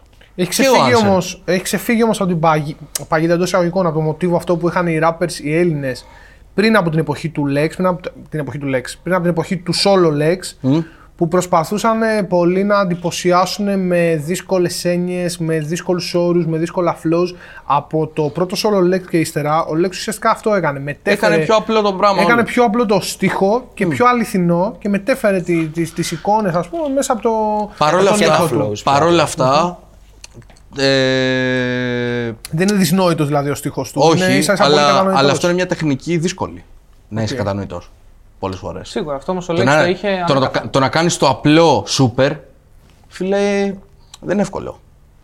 Να γράφεις απλά γενικά νομίζω. Ναι. Και εντάξει, δεν είναι και τόσο απλός. Δηλαδή είναι πολύ μελετημένο. Σαν λεξιλόγιο σου αυτό που κάνει. Ναι, εντάξει. Κάτι θες να πεις και ότι ο τρόπος που το πετυχαίνει ο Lex, νομίζω και αυτό που ίσως θες να πεις ότι είναι η χρυσή τομή, είναι το ότι είναι personal πάρα πολύ στον τρόπο που είναι πολύ προσωπικός στον τρόπο που θέλει να σου περάσει ένα γενικότερο μήνυμα. Και ότι πιστεύω ότι αυτός είναι ο τρόπος να καταφέρεις να περνάς ένα μήνυμα έξυπνο ή σημαντικό. Ρε φίλε, έχει το στυλ του το παιδί, έχει δουλέψει, το είδε. Το είδε όχι μόνο ο Lex. Γενικότερα, okay. Ας πούμε, πιστεύω ότι. Αυτός είναι ένας τρόπος που μπορείς να πεις κάτι το οποίο να μην είναι κάτι που είναι για λίγους. Που είπες και εσύ ότι μπορεί να πεις αυτή την παγίδα. Ναι. Εγώ καταλαβαίνω τι θέλει να πει. Και το ακούω κιόλας. Γενικότερα δεν μπορεί. Δηλαδή υπάρχουν κάποια κομμάτια τα οποία ρε φίλε είναι super κομμάτια ρε φίλε. Και δεν έχουν πάρει αυτό που αξίζουν για τη δουλειά που έχουν φάει. Ναι. Το καταλαβαίνω. Και ακούσα άλλα κομμάτια που έχουν γραφτεί μπαμ και έτσι και να είναι πιο. Ανάλαφρα, πιο έτσι και να τα ακούει ο κόσμος πιο. Ναι, πιο απλά και πιο κατανοητά. Δηλαδή το political relation, το βαριέτικο παπάς. Καταλαβαίνω πώς το λες. Δηλαδή το ότι σε φάση κάθομαι να γράψω το υπερνόημα και δεν χάνομαι στη μετάφραση και δεν έχω γράψει τίποτα. Αυτό το κάνανε πολύ πριν το solo Lex. Υπάρχει αυτό, ρε φίλε. Υπάρχει και κόσμος που του αρέσει αυτό. Να τρυπάρει με το στίχο. Ξέρεις. Εγώ γενικότερα, εμένα μου αρέσουν και τα απλά πράγματα, ρε φίλε. Και μου αρέσει και μου αρέσουν και τα απλά πράγματα και το punchline. Δηλαδή να έχει ο άλλος punchline να είναι έξυπνος. Δεν θεωρώ δηλαδή ότι. Δεν θεωρώ ρε φίλε. Δηλαδή ρε φίλε δεν θέλω άλλος να είναι τεμπέλης. Κατάλαβες. Θέλω να γράφεις στίχο και να κάτσεις να το δει να το σκεφτεί 5 φορές, όχι 2. Κατάλαβες. Mm-hmm. Αυτό είναι στα δικά μου αυτιά. Οπότε φαντάζομαι αυτός είναι και ο τρόπος που δουλεύεις και εσύ. Ναι. Okay. Ναι. Okay. Είτε αρέσει σε κάποιους είτε δεν αρέσει αυτό, ρε φίλε. Ξέρεις, είναι το πώς δουλεύω εγώ. Ρε φίλε, τα ακούω, ναι. Αυτό και το πώς δουλεύεις. Εννοώ τα ακούω στο δίσκο σου, δηλαδή από τη στιγμή που. Οκ, μέχρι να βγει, εννοείται πως τον άκουσες. Ναι. Από τη στιγμή που βγήκες. Που βγήκε. Τον έχεις βάλει να τον ακούσεις τύπου. Θα βάλω να ακούσω το δίσκο μου τώρα. Θα σου πω. Όταν τον έφτιαχνα. Τον άκουγα full. Εντάξει, υπήρχαν σημεία που με κούραζε, υπήρχαν σημεία που μου άρεσε. Όταν τον φτιάχνεις, τον ακούς διαφορετικά, γιατί προσπαθείς να ακούσεις τα λάθη του. Οπότε δεν τον απολαμβάνεις. Μετά τον καμάρωσα, ναι, τον άκουσα. Δηλαδή, κάτσε και τον έκανα κρόαση όλο, ρε φίλε. Κατάλαβες. Και μου άρεσε. Κατάλαβες. Δηλαδή, σαν να έχεις φτιάξει ένα ωραίο φαγητό και να κάτσε να το φας. Να πεις, ρε φίλε, ότι κοιτά, μ' αρέσει αυτό που έφαγα. Κατάλαβες. Αλλά γενικότερα τα κομμάτια μου, ναι, τα ακούω. Δηλαδή, τα ακούω όταν τα φτιάχνω. Εγώ λέω από τη στιγμή που γίνει release. Εντάξει, αναδρομικά μπορεί να πάω να ακούσω. Κατάλαβες. Δηλαδή να μπω και να πω για να δούμε, χρωματιστήσεις, ξέρω εγώ. Πάντως αυτό το χαρακτηριστικό του να γράφεις κάτι απλά, αλλά ταυτόχρονα να το κάνεις να αγγίζεις και πολλούς, νομίζω ότι είναι ένα συστατικό της επιτυχίας και της δικής σου και της επιτυχίας σαν σχήμα με τον Ζωρό. Το συστατικό αυτό του να γράφεις κάτι απλά, ναι, αλλά ταυτόχρονα να το μεταδίδεις και να το γράφεις με τέτοιο τρόπο, ώστε να φαίνεται κάτι το οποίο αγγίζει πολλούς. Αγγίζει το κοινό. Δηλαδή, παραδείγματος χάρη, στην Τουλάπα Μπουνιά, έτσι. Άκουσα αυτό το track που δεν έχω με αυτή την πλευρά της σκηνής, δεν έχω πάρα πολύ μεγάλη επαφή σαν active ακροατής, γιατί είμαι πιο πολύ του ξένου rap. Το άκουσα αυτό το πράγμα, ρε φίλε, και κοίταξε το χέρι μου εδώ πέρα. Έχω 6 ράματα, επειδή είχα δώσει μια μπουνιά στην τουλάπα μου πριν βγει αυτό το κομμάτι. Και λέω: Ωπα, ρε φίλε, είναι κάτι τόσο απλό που με κάνει όμως και ταυτίζομαι με αυτό και με αγγίζει. Έτσι. Νομίζω ότι αυτό ήταν ένα συστατικό του τρόπου που δουλεύετε και που δουλεύεις εσύ και που δουλεύετε και σαν. Γενικότερα σχήμα. Θα σου πω, τα ραπ μας είναι γήινα. Κατάλαβες τι θέλω να πω γήινα. Έχουν την αίσθηση της καθημερινότητας, φίλε. Το τι συμβαίνει, τι μπορεί να συμβεί, τι μπορεί να έχει συμβεί σε μια σχέση, τι μπορεί να έχει συμβεί στον δρόμο, τι μπορεί να έχει συμβεί στην κοινωνία. Κατάλαβες, δηλαδή δεν είναι. Οπότε μπορεί ο άλλος να ταυτιστεί με απλά και καθημερινά πράγματα, ξέρω εγώ, που μπορεί να έχω περάσει εγώ και να του τα δίνω. Και άμα το τα δώσω και ωραία και το ηχογραφήσω και καλά και βγει και το κομμάτι ωραίο, εννοείται, θα γίνει. Εγώ, ρε φίλε, έχω ένα καλό και ένα κακό γενικότερα. Δεν μπορώ ακόμα να διαχωρίσω το τι θα πάει και τι δεν θα πάει. Κατάλαβες. Σαν επιτυχία. Ναι. Okay. Το καλό σε αυτό είναι ότι γράφω αυτό που θέλω, είτε πάει είτε δεν πάει. Και το κακό είναι, ρε φίλε, ότι πολλές φορές έχω ποντάρει σε πράγματα τα οποία, που θεωρώ πως το έχουν κάνει όλοι οι καλλιτέχνες αυτό. Έχω ποντάρει σε πράγματα τα οποία, ρε φίλε, τα γράψαμε και είπα, ρε φίλε, είναι υπερκομμάτι, θα σκίσει. Και ο κόσμος δεν το έχει πάρει. Ναι. Αυτό, ρε φίλε, είναι το ένα συν το άλλο, ίσον, κάνε αυτό που θες. Και αν θα πάει, θα δούμε. Κατάλαβες, εγώ είμαι αυτής της άποψης και αυτής της λογικής γενικότερα. Έτσι δουλεύουμε εμείς. Άλλος μπορεί να σου πει ότι κοίτα, φίλε, εγώ γράφω μόνο hits. Δεν με ενδιαφέρει. Το κάνω για άλλο λόγο. Κατάλαβες. Δεν σου λέω ότι και εμάς ο στόχος μας δεν είναι να βγάλουμε λεφτά και να ζήσουμε από αυτό, ρε φίλε. Δεν είμαστε. Η αλήθεια είναι αυτή. Κατάλαβες. Yeah. Αλλά ρε φίλε, ξέρεις, το πώς θα τα βγάλεις τα λεφτά και το πώς θα μπεις σε αυτή τη διαδικασία, εμείς το μετράμε. Κατάλαβες. Δεν ζεις από αυτό όμως, το αναφέρεις και στο Λεωφόρο Καβάλας, ότι λες μια φάση ότι. Όχι, δεν ζω. Εξ ολοκλήρου από αυτό. Ναι, εξ ολοκλήρου από αυτό δεν ζω. Αν υπήρχαν τα live, ενδεχομένως να ζούσα από αυτό. Okay. Αλλά στο τώρα όχι. Okay. Άμα σου. Πες το. Πάσα για τα live, εγώ ήθελα να πω, μιας που το ανέφερες, τύπου αν σου έχει λείψει. Πάρα πολύ. Ρεσίλε, τι να σου πω τώρα. Δηλαδή, όποτε βλέπω κόσμο στον δρόμο και μου λένε Μπάζ, τι έγινε, θα γίνει κανένα live, τι να μου δίνει μαγειριά στην καρδιά, ρε φίλε. Είναι ακραίο, ρε φίλε, δηλαδή πραγματικά. Δηλαδή, είναι σαν να σε χτυπάνε εκεί που πονάς, καταλαβαίνεις. Είναι ακραίο αυτό που συμβαίνει με τα live. Θεωρώ πως παίζει πάρα πολύ ρόλο το ότι δεν υπάρχει. Πώς να το πω. Δηλαδή, στην Ισπανία έγινε ένα live με 5.000 κόσμο, δεν ξέρω αν το είδατε. Ναι, που είχαν κάνει τεστ. Πειραματικό. Δηλαδή, υπήρχε διάθεση να πεις ότι κοιτά, ρε φίλε, να δούμε. Γίνεται, δεν γίνεται. Σε αυτή τη χώρα δεν υπάρχει καμία διάθεση. Καλά, εντάξει, πείραμα ήταν αυτό. Ναι, αλλά υπήρχε μια διάθεση να γίνει το πείραμα. Ναι. Καταλαβες. Εδώ, ρε φίλε, δεν υπάρχει καμία διάθεση. Ένας θα το κάνει το πείραμα, δεν το κάνουν όλοι.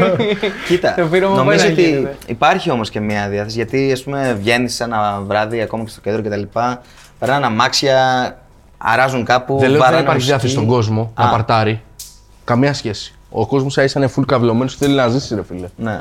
Δεν υπάρχει διάθεση. Από τους φορείς. Ναι. Καταλάβες. Δηλαδή. Αυτά που μόλις και πριν. Ναι, θεωρώ πως, ρε φίλε, το πολιτιστικό κομμάτι δεν το έχουν στηρίξει καθόλου. Γενικότερα. Σαν κυβέρνηση και σαν. Ναι, ρε φίλε, δεν το έχουν στηρίξει, όχι.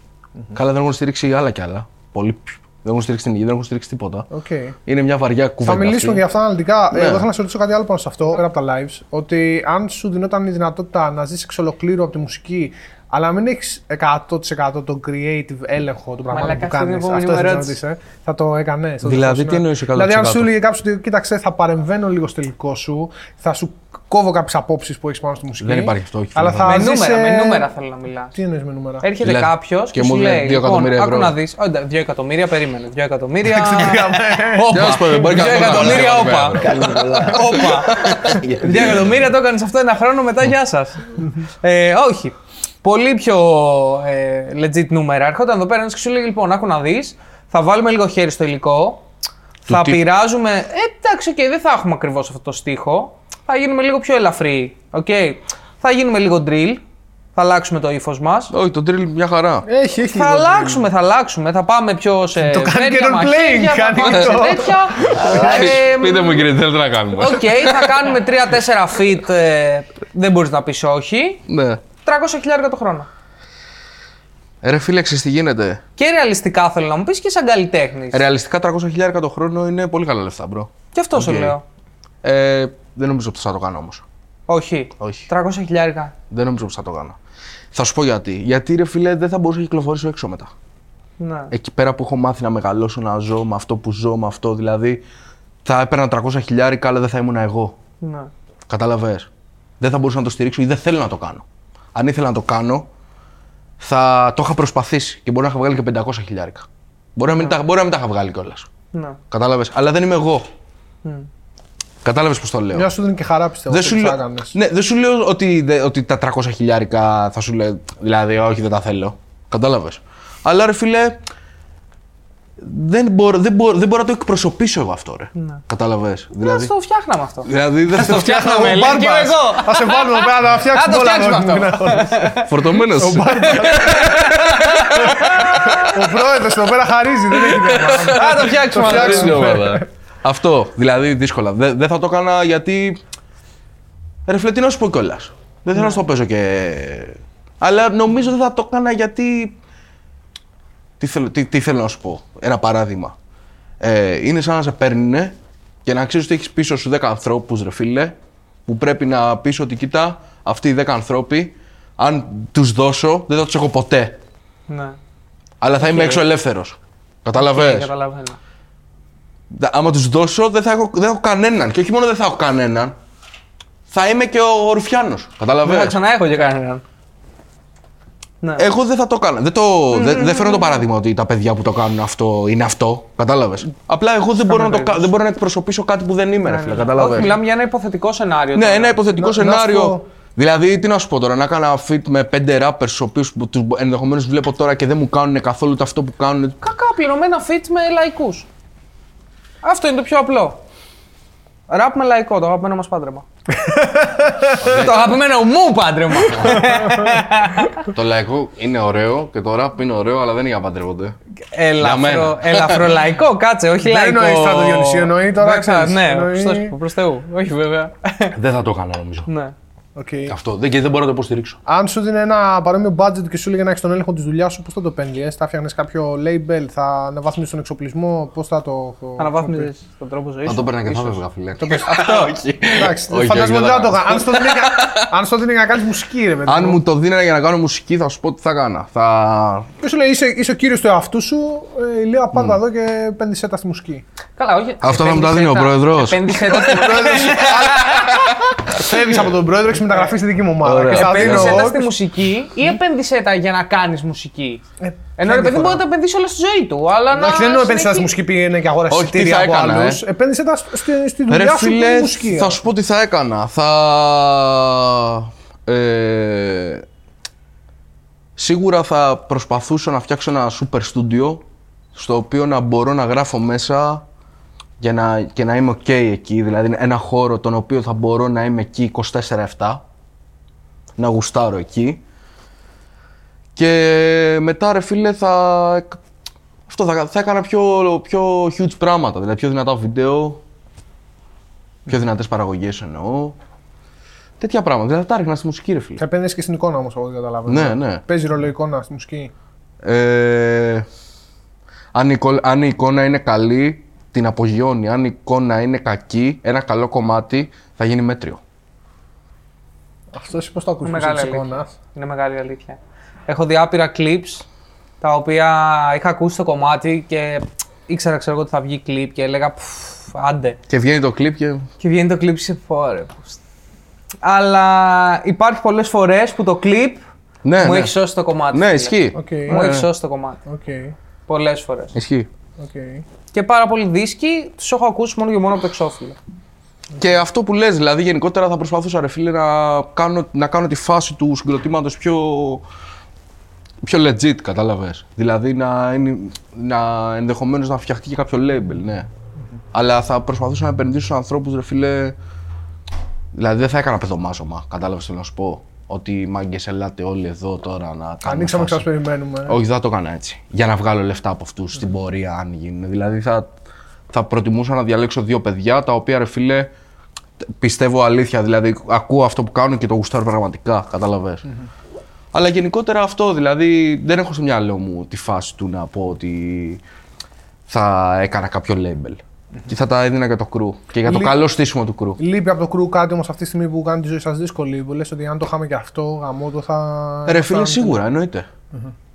Υπάρχουν πράγματα που λείπουν. Δηλαδή λείπει το budget πολλές φορές για να κάνεις μεγάλα πράγματα, huge πράγματα. Λείπουν πάρα πολλά. Λείπει ο χρόνος πολλές φορές. Γιατί όταν φιλείς αποσχολημένος από δουλειές, από τέτοια παλιώς, δεν έχεις χρόνο. Mm-hmm. Αλλά όλα αυτά κάνουν και το κρου. Mm. Το ψήνουνε. Ναι. Είναι σημαντικό. Επίσης, ρε φίλε, όταν τα έχεις στερηθεί αυτά, τα εκτιμάς, κατάλαβες. Εκτιμάς και την άλλη πλευρά. Είναι σημαντικό να δεις τους δικούς σου να πετυχαίνουν. Πάρα πολύ. Για μένα. Αυτό δεν θα μπορούσε. Δηλαδή, αν είχες την ευκαιρία, θα επένδυες πάνω τους και χωρίς να σε νοιάζει να τα βγάλεις πίσω και όλα αυτά που είπες, ξέρω εγώ. Οπότε, άμα είχες ένα budget. Στην περίπτωση που σε υπέγραφε ο Γιάννης εδώ πέρα, ο πρόεδρος, ας πούμε, κτλ. Στην τελική, μήπως που λες ότι θα έχεις πρόβλημα με τη συνείδησή σου κουλουπού, γιατί θα ήταν σαν να έχεις πουλήσει την ψυχή στο διάολο. Εν τέλει όμως θα μπορούσες, ξέρεις τι, αυτά τα έσοδα, τα υποτιθέμενα, να τα κάνεις κάτι καλό, ρε φίλε. Θα μπορούσες να το σκεφτείς και έτσι. Θα μπορούσα, ναι, και θα μπορούσα και με άλλους τρόπους. Δηλαδή μετά. Έφτιαχνες ένα μαγαζί, ρε φίλε. Παίζει ρόλο μόνο για το πώς θα βγάζεις τα λεφτά. Για μένα. Ναι. Κατάλαβες. Εγώ δεν είμαι τόσο τολμηρός, τι να σου πω. Δεν μπορώ να το υποστηρίξω. Δεν μπορώ να το υποστηρίξω έξω στον δρόμο. Μπορώ να βγω και να πω ότι είμαι γκάνγκστερ. Δεν μπορώ να το υποστηρίξω εγώ. Δεν είναι ο μόνος τρόπος. Δεν μπορώ να βγω να πω ότι. Δηλαδή να βγω σε ένα βίντεο με δύο κορίτσια, ξέρω εγώ, που είναι σούπερ όμορφες με εσόρουχα και δίπλα μου. Δεν μπορώ να το πω στην τρέπω. Δεν είναι μακριά από το χαρακτήρα σου. Ναι, δεν είμαι εγώ, κατάλαβες. Ναι. Δηλαδή θα φεϊλάρει, θα έχω πάρει τα λεφτά, αλλά θα έχω φεϊλάρει. Ναι. Θα βγει και fail το υλικό, δηλαδή θα γελάει. Παίζει και ρόλο το να ζεις την περσόνα σου. Δεν θα είναι κάτι αυθεντικό. Δεν είναι. Δηλαδή υπάρχει κόσμος, ρε φίλε, που το κάνει και τι να σου πω. Respect, ξέρω εγώ. Εγώ δεν μπορώ να το κάνω. Να σε ρωτήσω κάτι άλλο. Μιλήσαμε πάρα πολύ για τις μουσικές σου επιρροές.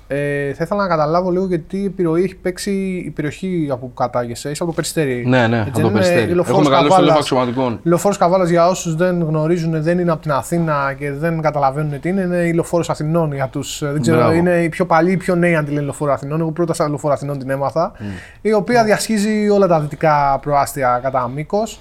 Ξεκινάει από το πλατεία Καραϊσκάκη. Πώς λέγεται από εκεί που ξεκινάει? Στο κέντρο της Αθήνας, έτσι. Δύο κεφάλια κουνούνται. Ξεκινάει από. Την πλατεία Καραϊσκάκη και καταλήγει πάνω στην Κορίνθου. Στην Κορίνθου. Οπότε, σε τι βαθμό έχει παίξει ρόλο το Περιστέρι στη διαμόρφωση και του Ηλία σαν προσωπικότητα και του Ηλία σαν καλλιτέχνη? Ρε φίλε, κοίτα, θα σου πω. Γενικότερα εκεί μεγαλώσαμε. Εκεί πέρα ψηθήκαμε. Χωρίς να κάνω disrespect σε άλλες περιοχές. Κατάλαβες.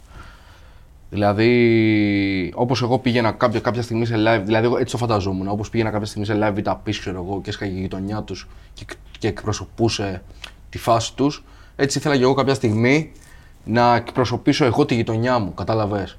Δηλαδή, και μαζί με τη γειτονιά μου όμως, όχι ότι εγώ είμαι κάτι στη γειτονιά μου, κατάλαβες.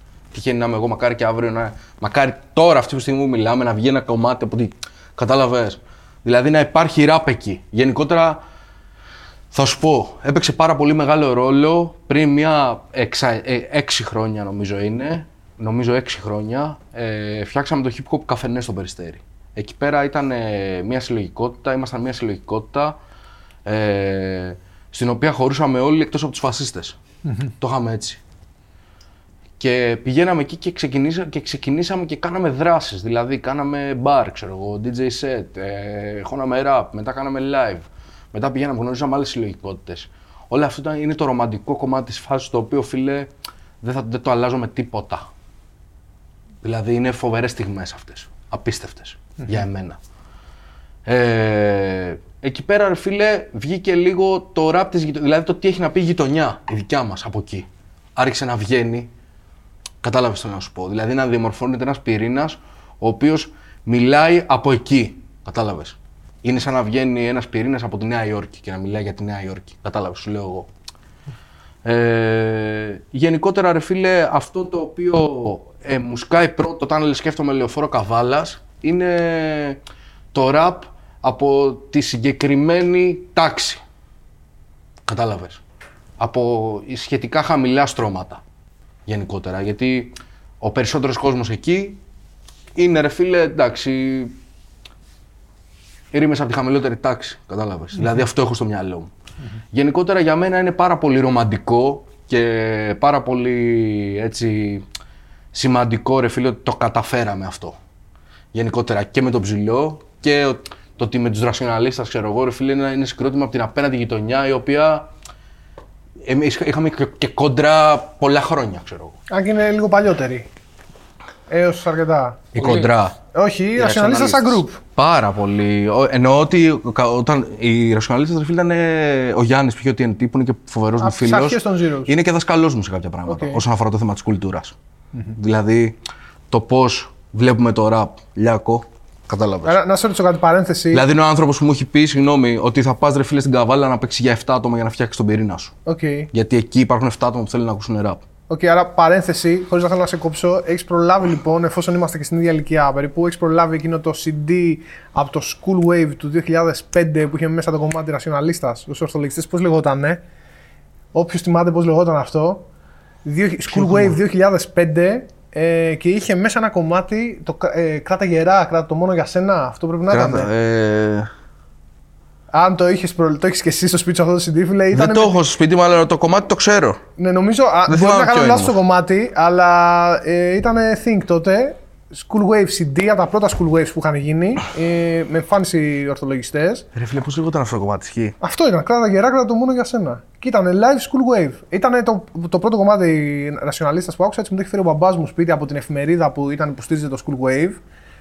Και είχε μέσα ανάμεσα σε όλες τις μπάντες. Και αυτό είχα περιέργεια να το έχεις προλάβει και εσύ αυτό το συντάκι που κυκλοφορούσε τότε. Δεν το έχω δει, όχι. Ήταν guests τότε οι ορθολογιστές. Όχι, πρέπει να ήταν μαθητές ακόμα. Ήταν γιατί αυτό, ήταν μαθητική μπάντα. Ήταν μαθητική μπάντα, wow. Ναι, γιατί το School Wave νομίζω μέχρι και τις αρχές της προηγούμενης δεκαετίας του 2010 ήταν αυστηρά μαθητικό. Οπότε, ναι. Ακόμα είναι. Δεν ήταν. Τώρα είναι και φοιτητές και όλοι. Αλλά εκείνοι... Οι φοιτητές πάνε ως guest γενικά οι μεγαλύτεροι. Η main, όχι, νομίζω πως μέχρι 25 χρονών. Οκ, τέλος πάντων. Τώρα, αν κάνουμε λίγο μαθηματικά πόσο χρόνο ήταν Ρασιοναλίστας το 2005, θα το λύσουμε αυτό. Okay. Παρένθεση, τέλος πάντων, λίγο μεγάλη, αν το έχεις προλάβει. Όχι, δεν το έχω δει. Συνεχίζουμε με το Περιστέρι λοιπόν και το πόσο επηρέασε εσένα και φαντάζομαι επηρέασε και πάρα πολύ τη δημιουργία αυτού του δίσκου. Πάρα πολύ, ναι. Mm. Δηλαδή, ρε φίλε, θα σου πω. Έπαιξε πάρα πολύ μεγάλο ρόλο. Δηλαδή, ήθελα κάποια στιγμή να ξέρω ότι. Σε 50 χρόνια έχει μείνει πίσω, ξέρω εγώ, ένα κομμάτι που λέγεται Λόφος Εξωματικών, ξέρω εγώ, που είναι η γειτονιά που μεγάλωσα. Ήταν σημαντικό για μένα. Mm-hmm. Και να μιλάει πάνω κάτω για το πώς μεγαλώνουν παιδιά εκεί. Mm-hmm. Και με τα καλά και με τα κακά. Γενικότερα αυτό ήταν ο δίσκος. Δηλαδή πώς μεγαλώνουμε, πώς μεγαλώσαμε εκεί, πώς νιώθουμε εκεί, το πώς βγήκε προς τα έξω, δηλαδή πώς από εκεί, γιατί ρε φίλε έχει αναφορές και σε άλλες γειτονιές, ξέρω εγώ. Δηλαδή, Εξάρχεια, μιλάει για Αθηνά, ξέρω εγώ. Δηλαδή, όλη αυτή η φάση εκεί πέρα, ξέρω εγώ, εμείς πήραμε και δώσαμε σε αυτές τις περιοχές. Και ακόμα. Κατάλαβες. Ήταν σημαντικό για μένα όλο αυτό. Γενικότερα, αυτό ρε φίλε. Δηλαδή, νιώθω ότι κάναμε κάτι. Κατάλαβες.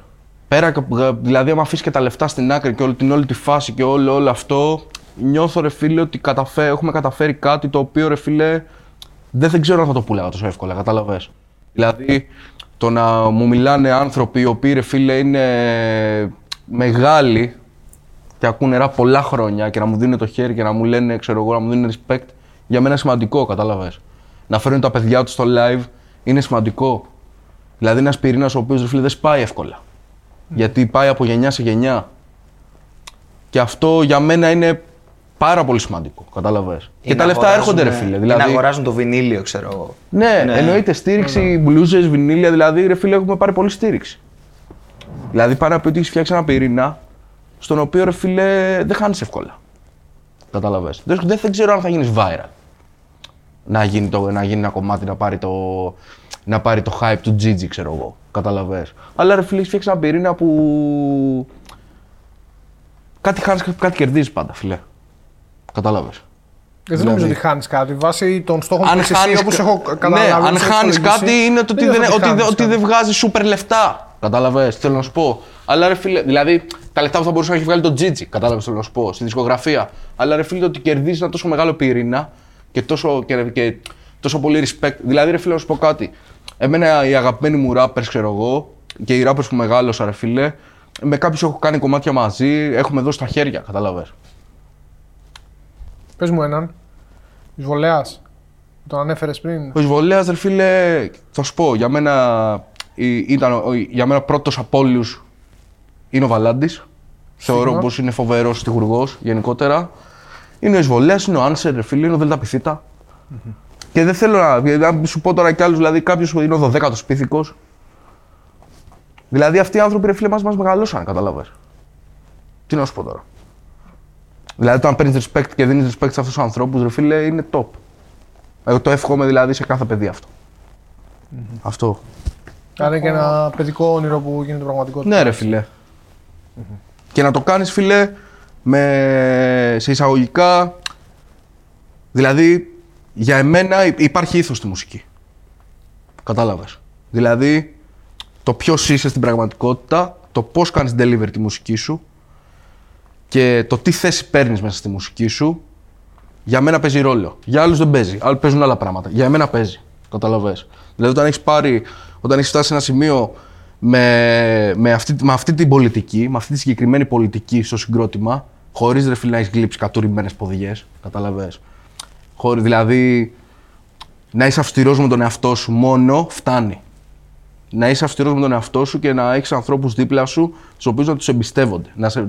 Να εμπιστεύεσαι το ένας στον άλλον. Okay. Έτσι, για μένα, ρε φίλε, έμας έτσι έγινε. Mm-hmm. Κάτι ήθελες να πεις.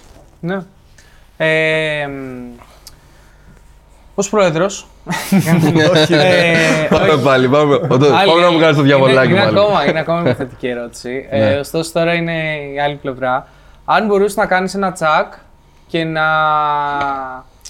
δεν θα πω να διορθώσεις, να εξαφανίσεις κάτι από την σημερινή ραπ. Από το σημερινό ραπ. Ναι. Να εξαφανίσεις κάτι. Το ελληνικό. Ή το ξένο, πρέπει να το... Όχι, το έχω. Γενικά... Θα σου πω τι θα έκανα. Ναι, κάτι τέλος πάντων. Θα προσπαθούσα σε όλους μας και βάζω και τον εαυτό μου. Δεν προσπαθούσες. Θα έκανα ένα tag και θα ήθελα να φύγει από όλους μας και βάζω και τον εαυτό μου μέσα η ματοδοξία που έχει ο ράπερ. Okay. Αυτό. Okay. Είτε είναι ράπερ που κάνει trap και το κάνει για να βγάζει λεφτά. Για μένα αυτό είναι αστείο που το έχουν όλοι. Ναι. Δηλαδή το αν το κομμάτι μου εμένα, ρε φίλε, πήρε 500.000 views, ξέρω εγώ, και όχι, και δεν πήρε 1 εκατομμύριο. Και όταν πάει 1 εκατομμύριο, λες, φίλε, δεν πήγε 3 εκατομμύρια. Όταν πάει 3, λες, δεν πήγε 10. Κατάλαβες. Είναι μάταιο όλο αυτό. Μπρο, έχεις μπει μέσα στο στούντιο, έχεις γράψει, έχεις κάνει. Και το λέω και στον εαυτό μου. Δεν είναι ότι το παίζω κήρυκα σε αυτό. Κατάλαβες. Έχεις μπει μέσα στο στούντιο, έχεις ζήσει στιγμές για αυτό το κομμάτι, έχεις κάνει. Δηλαδή, αυτό θα σμείνει από όλους μας. Πολύ καλό. Δηλαδή, να μην είμαστε ματαιόδοξοι, φίλε. Okay. Δηλαδή. Να σε ρωτήσω κάτι άλλο. Είπες πριν ότι πρέπει ο καλλιτέχνης και το group να έχει θέσεις. Αναφέρθηκες στο hip-hop καφενέ, στον hip-hop καφενέ που είναι μια συλλογικότητα η οποία έχει ένα πολύ συγκεκριμένο πολιτικό υπόβαθρο και είναι ευχάριστο αυτό. Θεωρείς ότι πρέπει ο ράπερ να έχει πολιτική θέση? Θεωρώ πως πρέπει γενικότερα ο άνθρωπος να την ψάχνει λίγο αυτό. Okay. και ενδεχομένως αυτό να χτυπήσει και στο ραπ, κατάλαβες. Αλλά δεν θεωρώ πως πρέπει το ραπ να είναι μόνο κοινωνικοπολιτικό. Mm-hmm. Κατάλαβες. Mm-hmm. Θεωρώ, ναι, πως πρέπει να έχει. Πρέπει να έχει πολιτική θέση. Ναι. Αν και να σου πω κάτι, για μένα το να μην έχεις πολιτική θέση είναι πολιτική θέση. Σίγουρα. Οκ, άρα... Okay, να έχεις, να τη μεταδίδεις τη μουσική σου, να τη μεταδίδεις την τέχνη σου. Εγώ το κάνω. Θεωρώ πως με εκπροσωπεί. Κατάλαβες. Οκ, εγώ συμφωνώ απόλυτα νομίζω, γιατί βασικά κοίτα, ο τρόπος που βλέπω εγώ τα πράγματα είναι ότι ό,τι κάνουμε είναι πολιτικό. Ό,τι και να πούμε είναι πολιτικό. Mm. Και τίποτα να μην πούμε πάλι είναι πολιτικό, όπως έχει μια θέση. Έτσι. Να. Και για ναρκωτικά να μιλήσουμε πάλι πολιτικό είναι. Και να μου μιλήσει για τη Λεωφόρο Καβάλας είναι σίγουρα πολιτικό. Εννοείται, έχει κοινωνία από φυσικά. Κάποιος intellectual πολιτικός, έτσι πει ναι, όμως είναι λίγο λούμπενι, δεν είναι πολύ εκλεπτισμένο. Παρ' όλα αυτά είναι βαθιά πολιτικό. Mm. Έτσι, οπότε συμφωνώ απόλυτα σε αυτό. Πάνω κάτω για τη Λεωφόρο Καβάλας δεν ξέρω αν θέλετε εσύ πριν να ρωτήσεις κάτι άλλο. Εγώ, όπως... Για το εξώφυλλο. Για το εξώφυλλο, και... Ποιος ήταν ο creative director? Ποιος είπε ότι... Θα βγάλουμε αυτή τη φωτογραφία ή θα τη βγάλουμε έτσι έστω? Θα σου πω, το εξώφυλλο το ανέλαβε ο Aerosol, ο οποίος είναι και ο design creator στη Muerte Clothing.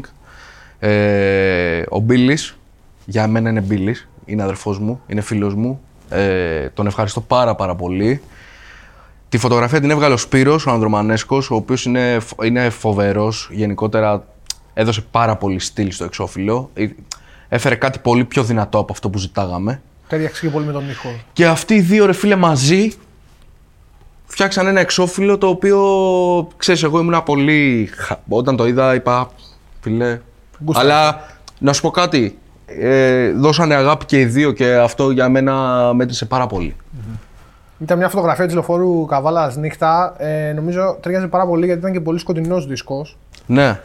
Είχε το mood όλου του δίσκου. Ήταν το mood του δίσκου αποτυπωμένο. Και ρε φίλε, παίξανε και γραμματοσυρές γενικότερα. Δηλαδή, μαζί αυτοί οι δύο δώσανε. Δηλαδή, δεν ξέρω αν θα το δίνα σε έναν από τους δύο, κατάλαβες. Ήτανε collaboration δυνατό και το γούσταρα πάρα πολύ γενικότερα.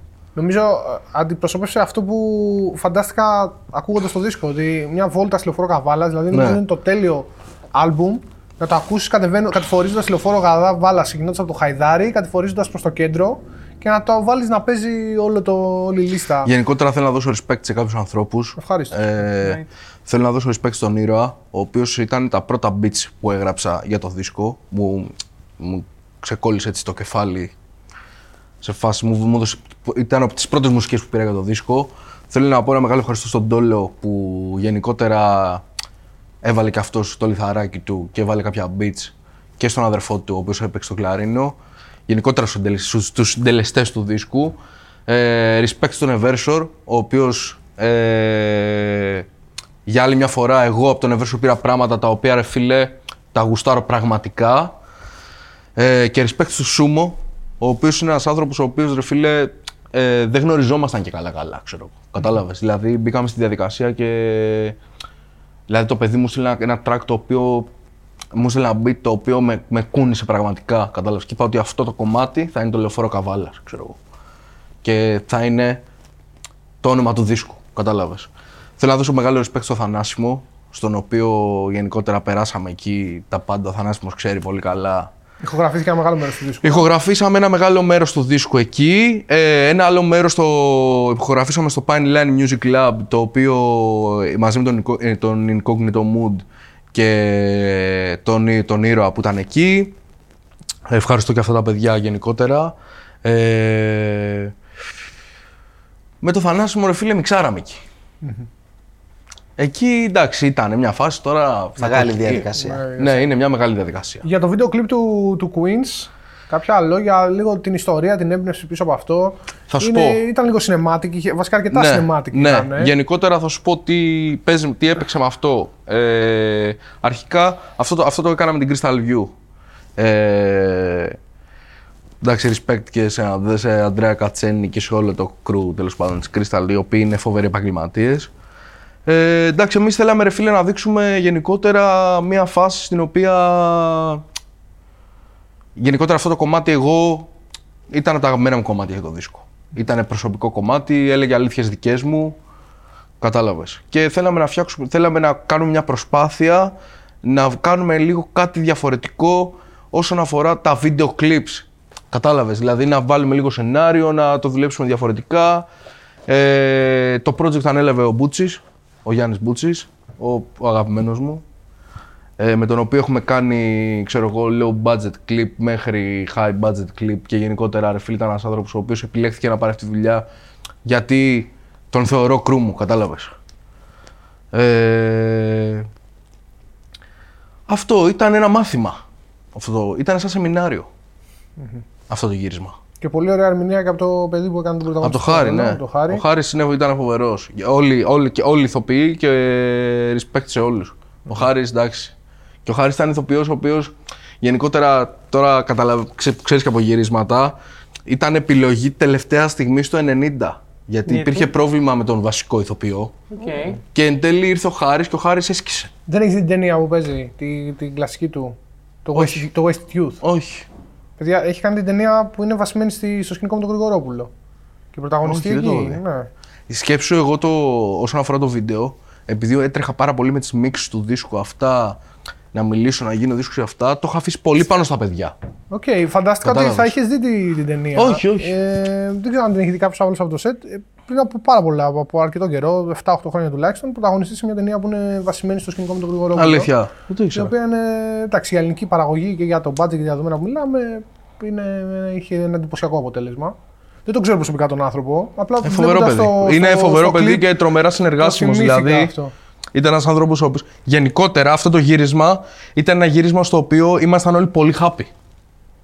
Βγήκε στην ώρα του, ήταν όλα όπως έπρεπε να είναι. Ήμασταν όλοι πολύ happy, ρε φίλε. Τελειώσαμε και ήμασταν, ξέρω εγώ, εντάξει, ωραία, πιούμε μπύρες τώρα. Να σου ρωτήσω κάτι άλλο πάνω και στο κομμάτι. Στην Αμερική δεν έχεις πάει ποτέ. Όχι, αλλά θα ήθελα πολύ, ρε φίλε. Αισθάνεσαι, νιώθεις ότι υπάρχουν κοινά στοιχεία, ας πούμε, μεταξύ Queens και Αθήνας? Το φαντάζεσαι, πώς το φαντάζεσαι ότι θα μπορούσαν? Επειδή μου άρεσε πάρα πολύ αυτός ο στίχος, το εκπροσωπώ όπως η Mob το Queens. Ρε φίλε, δεν ξέρω αν υπάρχουν κοινά στοιχεία, αλλά δεν ξέρω, νομίζω πως υπάρχει ένα κοινό που μπορεί να έχουμε την ίδια καύλα, κατάλαβες. Okay. Και την ίδια ανάγκη να εκπροσωπήσουμε τη γειτονιά μας, ξέρω εγώ. Και γενικότερα, εντάξει, Mob είναι ένα συγκρότημα το οποίο το γουστάρω πάρα πολύ. Αυτό. Και θεωρώ. Δεν ξέρω, νομίζω το συζητάγαμε και έξω πριν ότι. Ή όχι, μπορεί και όχι, να το συζητάγαμε κάποιον άλλον. Ότι γενικότερα. Ναι, ότι εντάξει, εμένα η φάση του Νέα Υόρκης νομίζω μου άρεσε πιο πολύ. Οκ. Άρα ακούς νεοϊορκέζικο ραπ. Ναι. Αυτό. Και εντάξει, δηλαδή αυτό που λέει, ξέρω εγώ, που λέει παρότι θες και φέρνει ράπα από τη Νέα Υόρκη, ξέρω εγώ. Ξέρεις.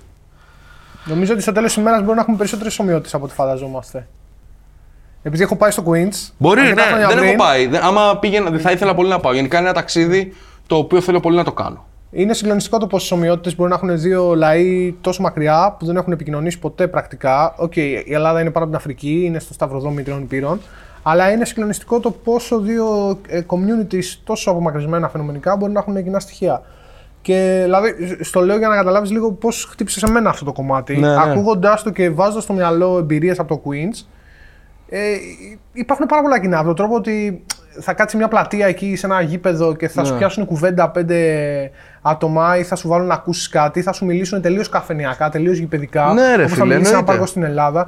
Νομίζω ότι αυτό το συστατικό της επικοινωνίας που έχουμε μεταξύ μας οι Έλληνες. Street code. Ναι, και οι Αθηναίοι κατ' επέκταση. Νομίζω ότι το ίδιο πράγμα υπάρχει πάρα πολύ έντονο στη Νέα Υόρκη τουλάχιστον. Γιατί από εκεί έχω. Ρε φίλε, γιατί και στην Αθήνα δεν υπάρχει αγωνία στο σπίτι.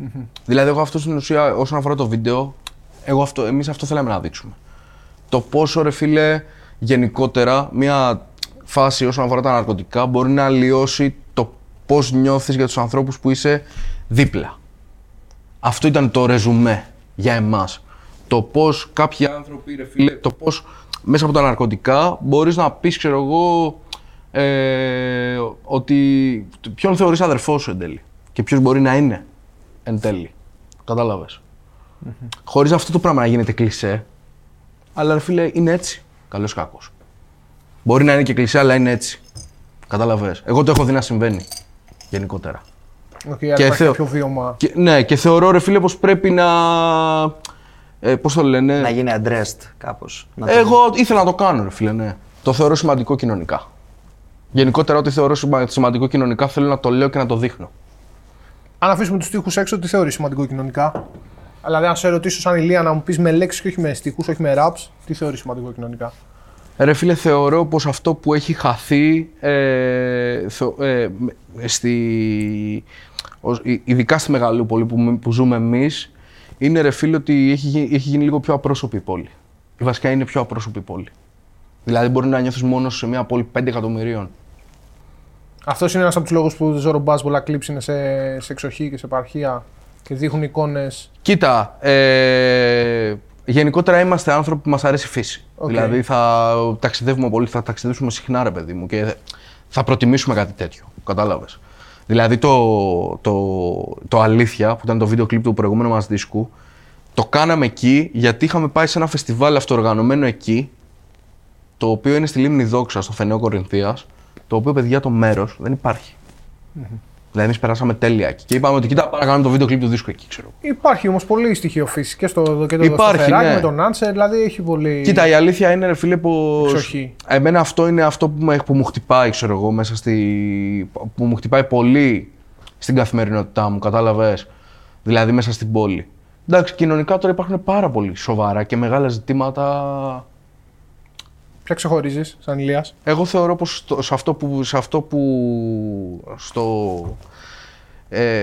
στο timing, στο τώρα δηλαδή, θεωρώ πως ένα πολύ μεγάλο ζήτημα είναι η υγεία, ρε φίλε. Mm-hmm. Δηλαδή δεν θεωρώ πως έχουν μπει τα σωστά μέτρα, έτσι ώστε, δηλαδή θεωρώ πως μας κοροϊδεύουν, καταλαβαίνεις. Δηλαδή δεν γίνεται να παίρνεις αυτοκίνητα στους μπάτσους και να παίρνεις μέθη, ξέρω. Καταλαβες. Το σύστημα υγείας, λοιπόν. Ναι, θεωρώ πως το σύστημα υγείας αυτή τη στιγμή είναι. Υποβαθμισμένο. Είναι πάρα πολύ υποβαθμισμένο, ρε φίλε. Okay. Γενικότερα, θεωρώ πως είμαστε μια χώρα η οποία δεν μπορεί να αποφασίσει να κάνει τίποτα μόνη της. Πολλά χρόνια τώρα. Mm-hmm. Δηλαδή, για πολλά χρόνια ήμασταν προτεκτοράτο των Γερμανών, ρε φίλε. Κατάλαβες. Και ακόμα παίρνουν άλλη αποφάσεις για μας. Και αυτό είναι και αυτό, ρε φίλε, που με ανησυχεί γενικότερα. Υπήρχε πρόβλημα δημοκρατίας. Υπήρχε έλλειμμα δημοκρατίας, θεωρείς? Mm-hmm. Ναι, δεν υπάρχει δημοκρατία για μένα τώρα. Δεν είναι δημοκρατία αυτό, ρε φίλε. Δεν το θεωρώ. Δηλαδή, σου μιλάω πολύ ειλικρινά. Δεν θεωρώ πως είναι δημοκρατία αυτό, ξέρω εγώ. Δηλαδή, αυτό που γίνεται στην Ασμένη δεν είναι δημοκρατία. Mm-hmm. Και αυτό που γίνεται σε όλες τις πλατείες και όλο αυτό που συνέβη γενικότερα φέτος το χειμώνα δεν είναι δημοκρατία. Τι πιστεύεις όμως ότι το φέρνει αυτό? Γιατί είναι μια κυβέρνηση η οποία καλώς ή κακώς, όσο και να διαφωνούμε. Θεωρώ, ρε φίλε, πως είναι ψηφισμένη. Άρα τι πιστεύεις ότι είναι αυτό που το κάνει establish? Θεωρώ, κοίτα, αρχικά είναι ψηφισμένη, αλλά όχι από όλη την Ελλάδα. Έχει δηλαδή, ένα πολύ μεγάλο ποσοστό αποχής. Έχει ένα πάρα πολύ τεράστιο ποσοστό αποχής και ψηφίστηκε από κάποιους ανθρώπους οι οποίοι δεν ξέρω, ρε φίλε, τι να σου πω. Δεν μπορώ να καταλάβω τι σκέφτονται. Πραγματικά. Δηλαδή, ο άλλος τι να σου πω. Δεν, βγαίνει και σε κατουράει, δηλαδή βγαίνει στα κανάλια που τα έχει πληρώσει. Δηλαδή, τι να σου πω, δεν μπορώ να δω τηλεόραση. Νιώθω ότι με κοροϊδεύει. Mm-hmm. Δεν ξέρω πώς μπορούν και βλέπουν τηλεόραση. Μπορώ να δω ειδήσεις. Δηλαδή, μου ανεβαίνει πίεση, το καταλαβαίνω, καταλαβαίνεις. Δηλαδή, νιώθω. Δηλαδή, μπαίνω στη διαδικασία και λέω, μα τι βλέπω, ξέρω εγώ τώρα. Δηλαδή, όλος δεν το καταλαβαίνει. Γενικότερα, η χώρα αυτή είναι λίγο της φάσης, ρε φίλε, έχει δεξιά κατάλοιπα. Υπάρχουνε. Μπορεί να υπάρξει απάντηση όμως σε αυτό, δηλαδή βλέπεις κάποια δύναμη η οποία να μπορεί να φέρει, να το ανατρέψει αυτό το πράγμα? Αυτό είναι μια πολύ μεγάλη κουβέντα, φίλε. Mm-hmm. Θεωρώ πως ναι. Mm-hmm. Ο καθένας από το δικό του πόστο, ξέρω εγώ. Δηλαδή, απλά δεν ξέρω αν φτάνουνε μόνο... αν μπορεί να φτάσει μια εξέγερση, καταλαβαίνεις. Okay. Δηλαδή μια εξέγερση μπορεί να φέρει και κάποιες απώλειες, οι οποίες... Θα ξαναπάς μετά, θα ξανακατεύεις. Μπορεί να κάνει περισσότερο κακό, εννοείς. Κατάλαβες. Mm-hmm. Δεν θεωρώ πως θα κάνει περισσότερο κακό, αλλά θεωρώ, ρε φίλε, πως είμαστε σε μια φάση στην οποία εγώ προσωπικά βλέπω ότι δεν υπάρχει αυτό, δηλαδή αυτό που σου είπα και για τη Μεγαλούπολη. Δηλαδή θεωρώ πως έχουμε χάσει λίγο τη φάση του να ζούμε μαζί, ρε φίλε. Κατάλαβες. Να πούμε ότι μπορούμε να. Δεν σου λέω να ζήσουμε μαζί με τους φασίστες. Δεν μπορούσαμε να ζήσουμε ποτέ μαζί με τους φασίστες. Εντάξει, φασίστες υπήρχαν και στην επαρχία όμως. Ναι. Είχε ποσοστά υψηλά. Εννοείται. Όχι, λέω γενικότερα τώρα. Mm-hmm. Κατάλαβες. Απλά θεωρώ, ρε φίλε, πως. Έχουμε διαιρεθεί πάρα πολύ. Mm-hmm. Και αυτό είναι ένα από τα μεγαλύτερα προβλήματα για εμένα. Δηλαδή το πόσο έχει διαιρεθεί και η φάση του κινήματος, καταλαβαίνεις, και όλος αυτός ο κόσμος. Απλά ρε φίλε να σου πω κάτι, στις μεγάλες αποφάσεις ο κόσμος ήταν εκεί και θα είναι εκεί. Το θέμα είναι ότι ο κόσμος είναι εγώ βλέπω τον κόσμο πάρα πολύ φοβισμένο, φίλε. Mm-hmm. Δηλαδή, εγώ τι να σου πω τώρα. Στην πραγματικότητα, ρε φίλε, πιο πολύ στον κορονοϊό και μέσα στην καραντίνα βλέπω ανθρώπους που φοβόντουσαν να βγουν έξω για να φάνε 300 ευρώ παρά για τον κορονοϊό. Καταλαβαίνεις. Γιατί ρε φίλε, μας κρατάνε σε μια φάση στην οποία γενικότερα δεν μπορείς να πάρεις ανάσα, ρε φίλε. Δηλαδή, άμα είσαι νέος αυτή τη στιγμή στην Ελλάδα και βγάζεις 800 ευρώ και έχεις ενίκιο 250 ευρώ, θα είσαι minimum. Μια ζωή νέος στην Ελλάδα που θα βγάζεις 800 ευρώ. Και θα πληρώνεις ενίκη 250 ευρώ. Στην καλύτερη. Αυτό θα είσαι. Στην καλύτερη, γιατί υπάρχουν και χειρότερες γενικότερα. Που δεν τις έχουμε δει ακόμα, δεν ξέρω. Δεν μπορείς να μπεις στη διαδικασία να πεις ότι θα κάνω κάτι. Και ενδεχομένως δεν θα βγεις και να κλέψεις, ξέρω εγώ. Θα βγεις να μαχαιρώσεις, θα βγεις να γίνει το οτιδήποτε. Κατάλαβες. Μπορεί μετά να χτυπήσεις. Δηλαδή αυτό που λέγαμε για το ραπ, μπορεί να γίνει και αυτό, ναι. Μπορεί να γίνει το οτιδήποτε. Απλά το θέμα είναι, ρε φίλε, ότι γενικότερα. Δηλαδή να πεις ότι κοιτά να ψηφίσω, ξέρω εγώ. Δηλαδή να μπω στη διαδικασία να ψηφίσω. Όταν ο ΣΥΡΙΖΑ βγήκε και μίλαγε και έκανε και έρανε και πάρα πολλοί κόσμος πίστεψε στο ΣΥΡΙΖΑ. Ο ΣΥΡΙΖΑ, φίλε, στην αρχή δεν ήταν αυτό που είναι τώρα. Όπως και το ΠΑΣΟΚ στην αρχή δεν ήταν αυτό που είναι τώρα. Δεν ήταν αυτό που έγινε μετά. Το ΠΑΣΟΚ στην αρχή είχε νεολαία.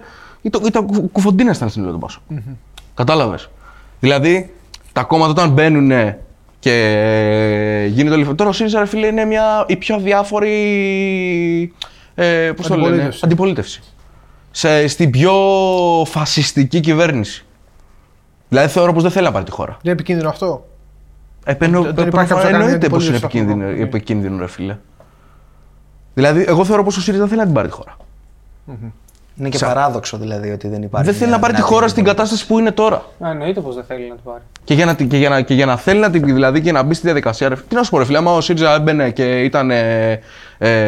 Πώς το λένε. Και έμπαινε με τα όλα για να πάρει τη χώρα και να δούμε τι θα γίνει. Τι να σου πω, και να τον ψήφισα. Κατάλαβες. Τώρα ρε φίλε, δεν ξέρω τι να ψηφίσω. Δηλαδή και να θέλω να ψηφίσω, δεν ξέρω τι να ψηφίσω. Αλλά ρε φίλε, δεν θέλω να βγουν πάλι αυτοί με αυτόν τον τρόπο. Κατάλαβες. Και φαντάζομαι ότι και το αίτημα που εκπροσώπησε το ΣΥΡΙΖΑ παραμένει και ας έχει αλλάξει ο ΣΥΡΙΖΑ κατεύθυνση. Το αίτημα δηλαδή αυτό που είχαν οι άνθρωποι που το στηρίξανε το 2015, του να επιμπλακούμε έτσι από την παρέμβαση την ευρωπαϊκή, το να μπορέσουμε να πάρουμε, το να επιμπλακούμε με την ίδια, το να μπορέσουμε να πάρουμε ψηφίσματα και νόμους στα χέρια μας και να διοικήσουμε τις κοινωνίες μας και τη χώρα μας. Δεν παραμένει σαν αίτημα. Ναι, απλά να σου πω κάτι. Όταν του δόθηκε η ευκαιρία να το κάνει, δεν το έκανε. Και πέρα από αυτό, εκεί φτάνουμε σε αυτό που λέγαμε πριν. Ότι είμαστε μια χώρα που δεν μπορεί να αποφασίσει μόνη της, φίλε. Mm-hmm. Ο ΣΥΡΙΖΑ τώρα, δηλαδή ο Τσίπρας δεν νομίζω πως θα έβγαινε και θα έλεγε. Το Τσίπρα παίζει τον πέρα 500 τηλέφωνα και το βράδυ. Τι να σου πω, ξέρω εγώ. Εγώ που μπορεί να είμαι και συνωμοσιολόγος και έχω δει και πολλές ταινίες. Καταλαβαίνεις. Mm-hmm. Από το εξωτερικό και να του λέγανε φίλε, τι πάει να κάνεις τώρα εκεί. Ποιος νομίζω τι είσαι. Τι να σου πω, ξέρω εγώ. Καφενιακά τα λέμε αυτά τώρα. Σίγουρα. Ραπ καφέ. Σίγουρα. Ραπ καφέ ακριβώς. Αλλά ρε φίλε, τι να σου πω τώρα, ξέρω εγώ. Εγώ θεωρώ πως μπορούμε με αυτοοργάνωση τουλάχιστον να ζήσουμε όμορφα. Καταλαβαίνεις. Ναι, το θέμα είναι στη Βουλή πως μπορούμε να επηρεάσουμε ψηφίσματα και πως μπορούμε να πείσουμε να διαμορφωθούν νόμοι οι οποίοι να είναι ευνοϊκοί. Δεν ξέρω, τι να σου πω. Αυτό δεν μπορώ να σου απαντήσω. Δεν ξέρω. Πάμε να βγει ένα κόμμα να μπορεί να μας εκπροσωπήσει. Ξέρω εγώ. Εμένα με εκπροσωπεί. Έχουμε πρόβλημα εκπροσώπησης. Έχουμε πολύ σοβαρό, ρε φίλε. Να σε ρωτήσω κάτι άλλο. Με τη Χρυσή Αυγή ξεμπερδέψαμε, πιστεύεις? Όχι. Όχι, βέβαια. Θες να μου το εξηγήσεις αυτό? Ρε φίλε, τι να εξηγήσω τώρα για τη Χρυσή Αυγή. Χρυσή Αυγή έχει πέσει τα μαλακά. Αυτό έχω να πω εγώ. Ότι γενικότερα η Χρυσή Αυγή είναι μια. Ρε φίλε, η Χρυσή Αυγή είναι ένα. Πώς το λένε, είναι έτσι μια. Είναι ένα κόμμα το οποίο γενικότερα. Εγκληματική οργάνωση. Είναι μια εγκληματική οργάνωση η οποία, ρε φίλε, ούτε μεταξύ τους δεν τα έχουν καλά αυτοί. Καταλάβεις να σου πω. Δηλαδή ο ένας στο δικαστήριο, ο ένας με τον άλλον. Τι να σου πω τώρα, ξέρω εγώ. Όλοι ξέρουν την Χρυσή Αυγή, ρε φίλε. Δεν θεωρώ πως έχουμε ξεμπερδέψει, όχι. Δεν έχουμε ξεμπερδέψει επειδή τα πρόσωπα πέσαν στα μαλακά, επειδή ο κόσμος που τους στήριξε υπάρχει, απλά είναι. Ρε φίλε, υπάρχει η ιδεολογία αυτή. Okay. Καταλαβαίνεις. Mm-hmm. Δεν θεωρώ πως έχουμε ξεμπερδέψει γιατί αυτοί σε 2 χρόνια μπορεί να είναι έξω όλοι. Δεν το ξέρεις αυτό. Mm-hmm. Απλά είναι σημαντικό, ρε φίλε, το ότι υπάρχει κόσμος ο οποίος κυκλοφοράει, καταλαβαίνεις, δικός μας. Δηλαδή το ότι είχαμε 40.000 κόσμο την ημέρα της απόφασης, είναι σημαντικό ρε φίλε. Πάνω να πει ότι η πόλη είναι αντιφασιστική, έχει αντανακλαστικά, είτε τους αρέσει είτε δεν τους αρέσει. Αυτό είναι. Σας αρέσει, πάρτε το. Τι θα κάνουμε τώρα. Mm-hmm. Αυτό δεν το συζητάμε καν ρε φίλε. Και αυτό είναι και το σωστό ρε φίλε. Δηλαδή δεν μπορούμε να παράγουμε το μίσος. Τι να κάνουμε τώρα. Καλός κακός. Το θέμα είναι να μην το ξαναβρούμε απέναντί μας. Νομίζω. Ρε φίλε, αυτό δεν μπορεί να μας υποσχεθεί κανένας. Το θέμα είναι να μπορέσουμε να φτιάξουμε γενιές οι οποίες να μην το δέχονται, κατάλαβες. Αυτό μπορούμε να το κάνουμε. Ο καθένας με τον δικό του τρόπο. Είτε κάνει στρατευμένη τέχνη, είτε κάνεις ξέρω εγώ το οτιδήποτε. Από οικογένεια, από. Αυτό το πράγμα δεν πρέπει να υπάρχει μες στην κοινωνία, ρε φίλε. Είναι καρκίνος μες στην κοινωνία. Κύριε, θέλω να πείτε κάτι σε αυτό, για να το κλείσουμε. Συμφωνούμε απόλυτα.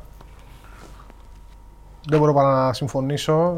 Με βρίσκεις σχεδόν 100% συμφωνώ, τουλάχιστον όσον αφορά το ζήτημα αυτό της Χρυσής Αυγής και του φασισμού, ο οποίος, εντάξει, τουλάχιστον τη δική μας τη γενιά και στη δεκαετία που πέρασε, τη σημάδευσε πάρα πολύ. Δηλαδή, όλα αυτά τα γεγονότα που γίνανε και το πώς ξαφνικά βρεθήκαμε με 500.000 ψήφους στη Χρυσή Αυγή και έχοντας απέναντί μας αυτούς τους ανθρώπους και προσπαθώντας να βρούμε τι γίνεται και πώς τους ανέχεται η κοινωνία αυτούς τους ανθρώπους και έχοντας και μια δολοφονία στη μέση ενός ανθρώπου και όλα τα υπόλοιπα τα οποία έχουν αναλυθεί πάρα πολύ και στην δίκη και στα γεγονότα γύρω από τη δίκη και σε όλα αυτά τα πράγματα που δεν χρειάζεται να τα ξαναπούμε. Να το κλείσουμε εδώ πέρα λοιπόν, μην το βαρύνουμε κι άλλο, να μας πεις τι περιμένουμε για το μέλλον. Live δεν νομίζω στα κοντά ότι υπάρχει κάποια live, όχι, υπάρχει... στα κοντά δεν έχουμε κάτι στο μυαλό. Περιμένουμε... Μας εκτός καν υπάρχει κάποιο απρόπτο, ξέρω εγώ. Ούτε κάτι διαδικτυακό. Ρε φίλε... Πολλοί το κάνουν γι' αυτό. Πολλοί και εμείς το έχουμε κάνει, ρε. Ναι. Θα μπορούσε, αλλά δεν υπάρχει κάτι που να έχουμε συζητήσει. Στο Λος Άντζελε που είχε γίνει. Ναι, το είχαμε κάνει εκεί. Γενικότερα, περιμένουμε δίσκο Ζωρό 2 Ιουνίου να σκάσει. 9 κομμάτια, το λέω, τώρα αν δεν θέλει ο Ζωρό το κόβουμε. Αυτό μετά, το δίνω 9 κομμάτια. Θέλει το πάμε τώρα. 9 κομμάτια, 9 διαφορετική παραγωγή. 9 δεν ήταν για σένα. Ναι. 9 δεν ήταν. 9 ήταν, γι' αυτό δεν ήταν. Ναι. Επειδή το τόνισες λιγάκι. Ναι. Αυτό, περιμένουμε δίσκο Ζωρό, Spotify, 2 Ιουνίου. Από Ζωρό Μπάζ σαν δίδυμο κάτι. Ζωρό Μπάζ σαν δίδυμο.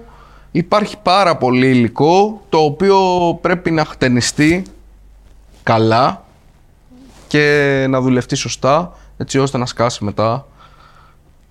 Και αυτό θέλουμε γενικότερα. Και περιμένουμε και βινίλιο Λεωφόρο Καβάλας. Βινίλιο Λεωφόρο Καβάλας θα παίξει σύντομα ανακοίνωση μέσα στο Ζωρό Μπάζ Merch και στον Μπάζ Καπιτάνο στο Instagram, που θα έχει να κάνει με το... θα λειτουργήσουμε προπαραγγελία. Και προσπαθούμε να κοιτάξουμε να δούμε πώς θα το κάνουμε αυτό γενικότερα. Και αυτό δηλαδή, αυτό πρέπει να... Και θα είναι βινίλιο μαζί με CD. Αυτό. Ηλίας, ευχαριστούμε πάρα πολύ. Εγώ ευχαριστώ, παιδιά. Να είστε καλά. Χάρηκα πάρα πολύ. Τέλεια συζήτηση και πάρα πολύ ουσιαστική νομίζω. Έτσι. Τα πάμε. Καλή συνέχεια.